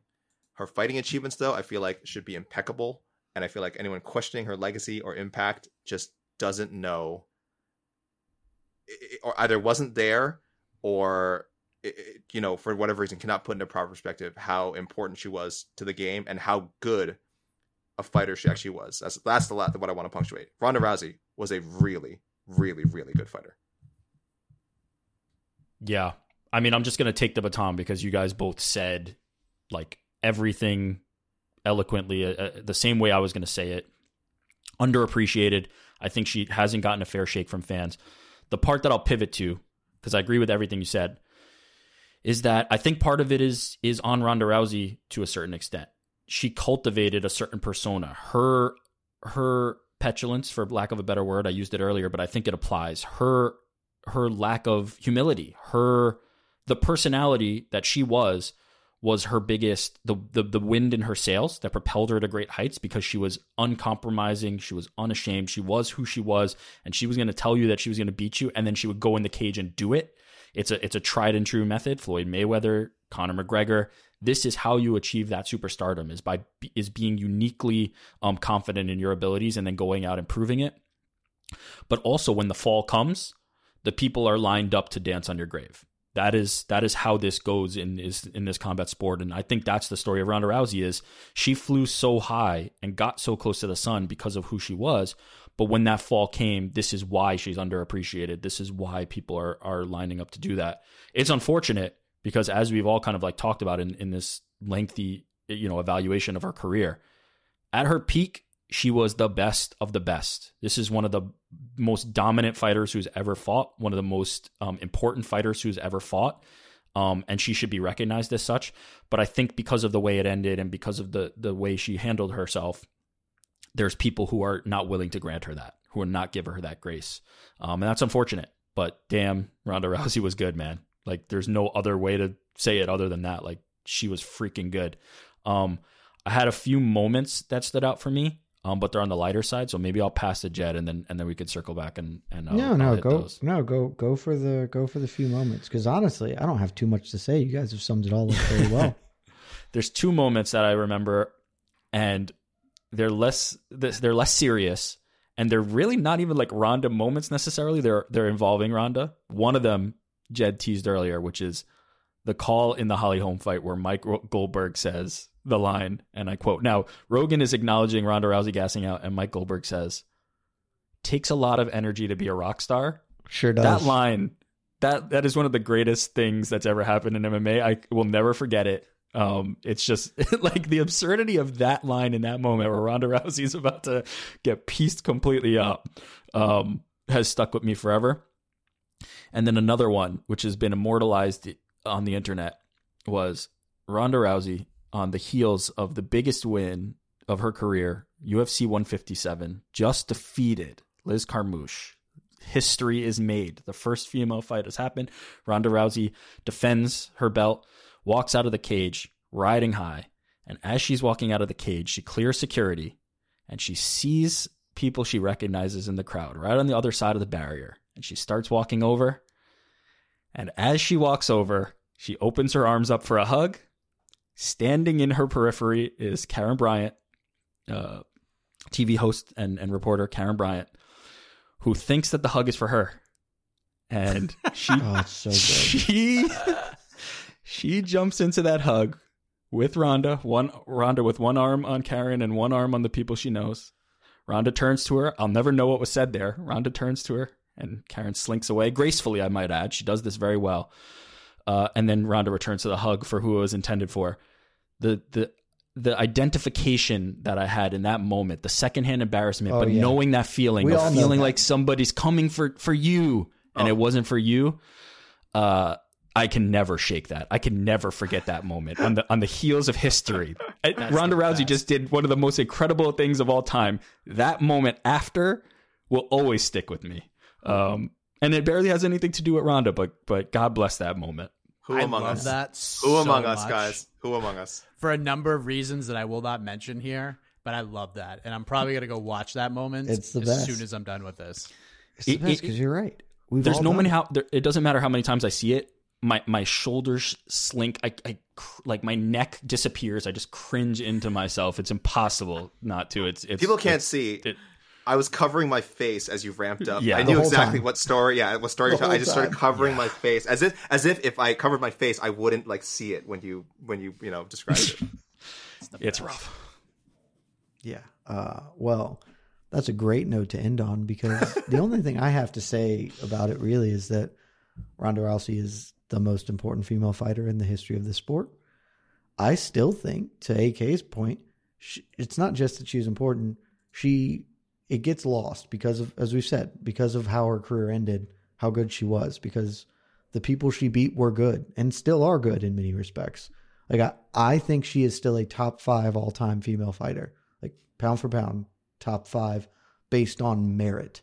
And so that's that's it. And we've because everything else happened, we she's become a joke in some respects, and it's just Holly Holm really kicked all of the respect for her just out the window, and then the way that she handled the return. But at the end of the day, she deserves to be the first woman in the UFC's Hall of Fame. She deserves all the accolades that will come to her later on when people can kind of get past it and and think back on the history of the sport and just how important she was because she was she was important and she was damn good. And that is the point of this show.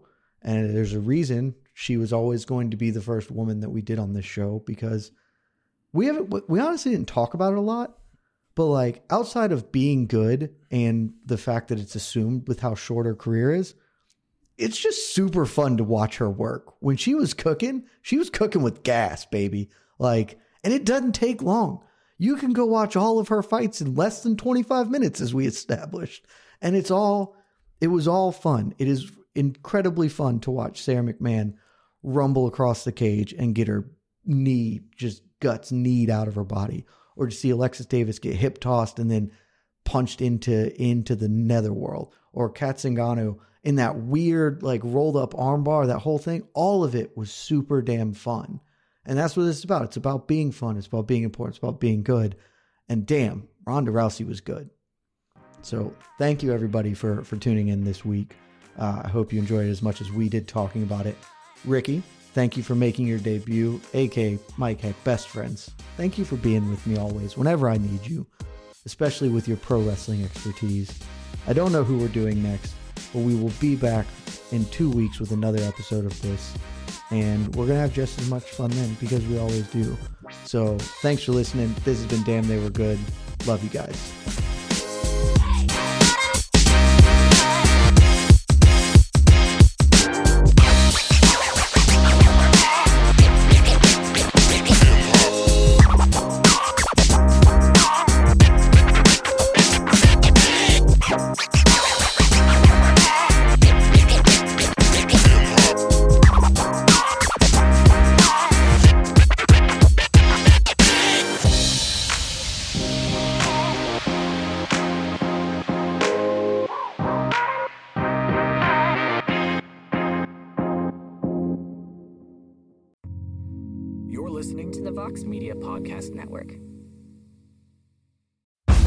Bellator Champion Series is back in action Friday, May 17th, live from Paris, France. Reigning bantamweight champ Patchy Mix defends his belt in a rematch against dangerous submission specialist Magomed Magomedov. And Cedric the Best Doumbé makes his Bellator debut in front of a home Paris crowd versus Jaleel the Realist Willis. Don't miss the action live at noon EST on HBO here in the US. And visit Bellator.com slash watch for information on how to watch around the world. This is the very first time you'll be able to stream a Cedric Doumbé fight here in the US, so make sure you don't miss it. More to dos, less time, and an infinite number of tools to keep track of. Sometimes doing business has never felt harder, but you don't need a miracle to hit your goals. You can just use HubSpot because their all in one customer platform can make growing your business infinitely easier. Imagine this high quality leads, fast closing deals, wildly happy customers, and more benchmark breaking quarters. It's not a miracle, it's HubSpot. Visit HubSpot.com to get started today.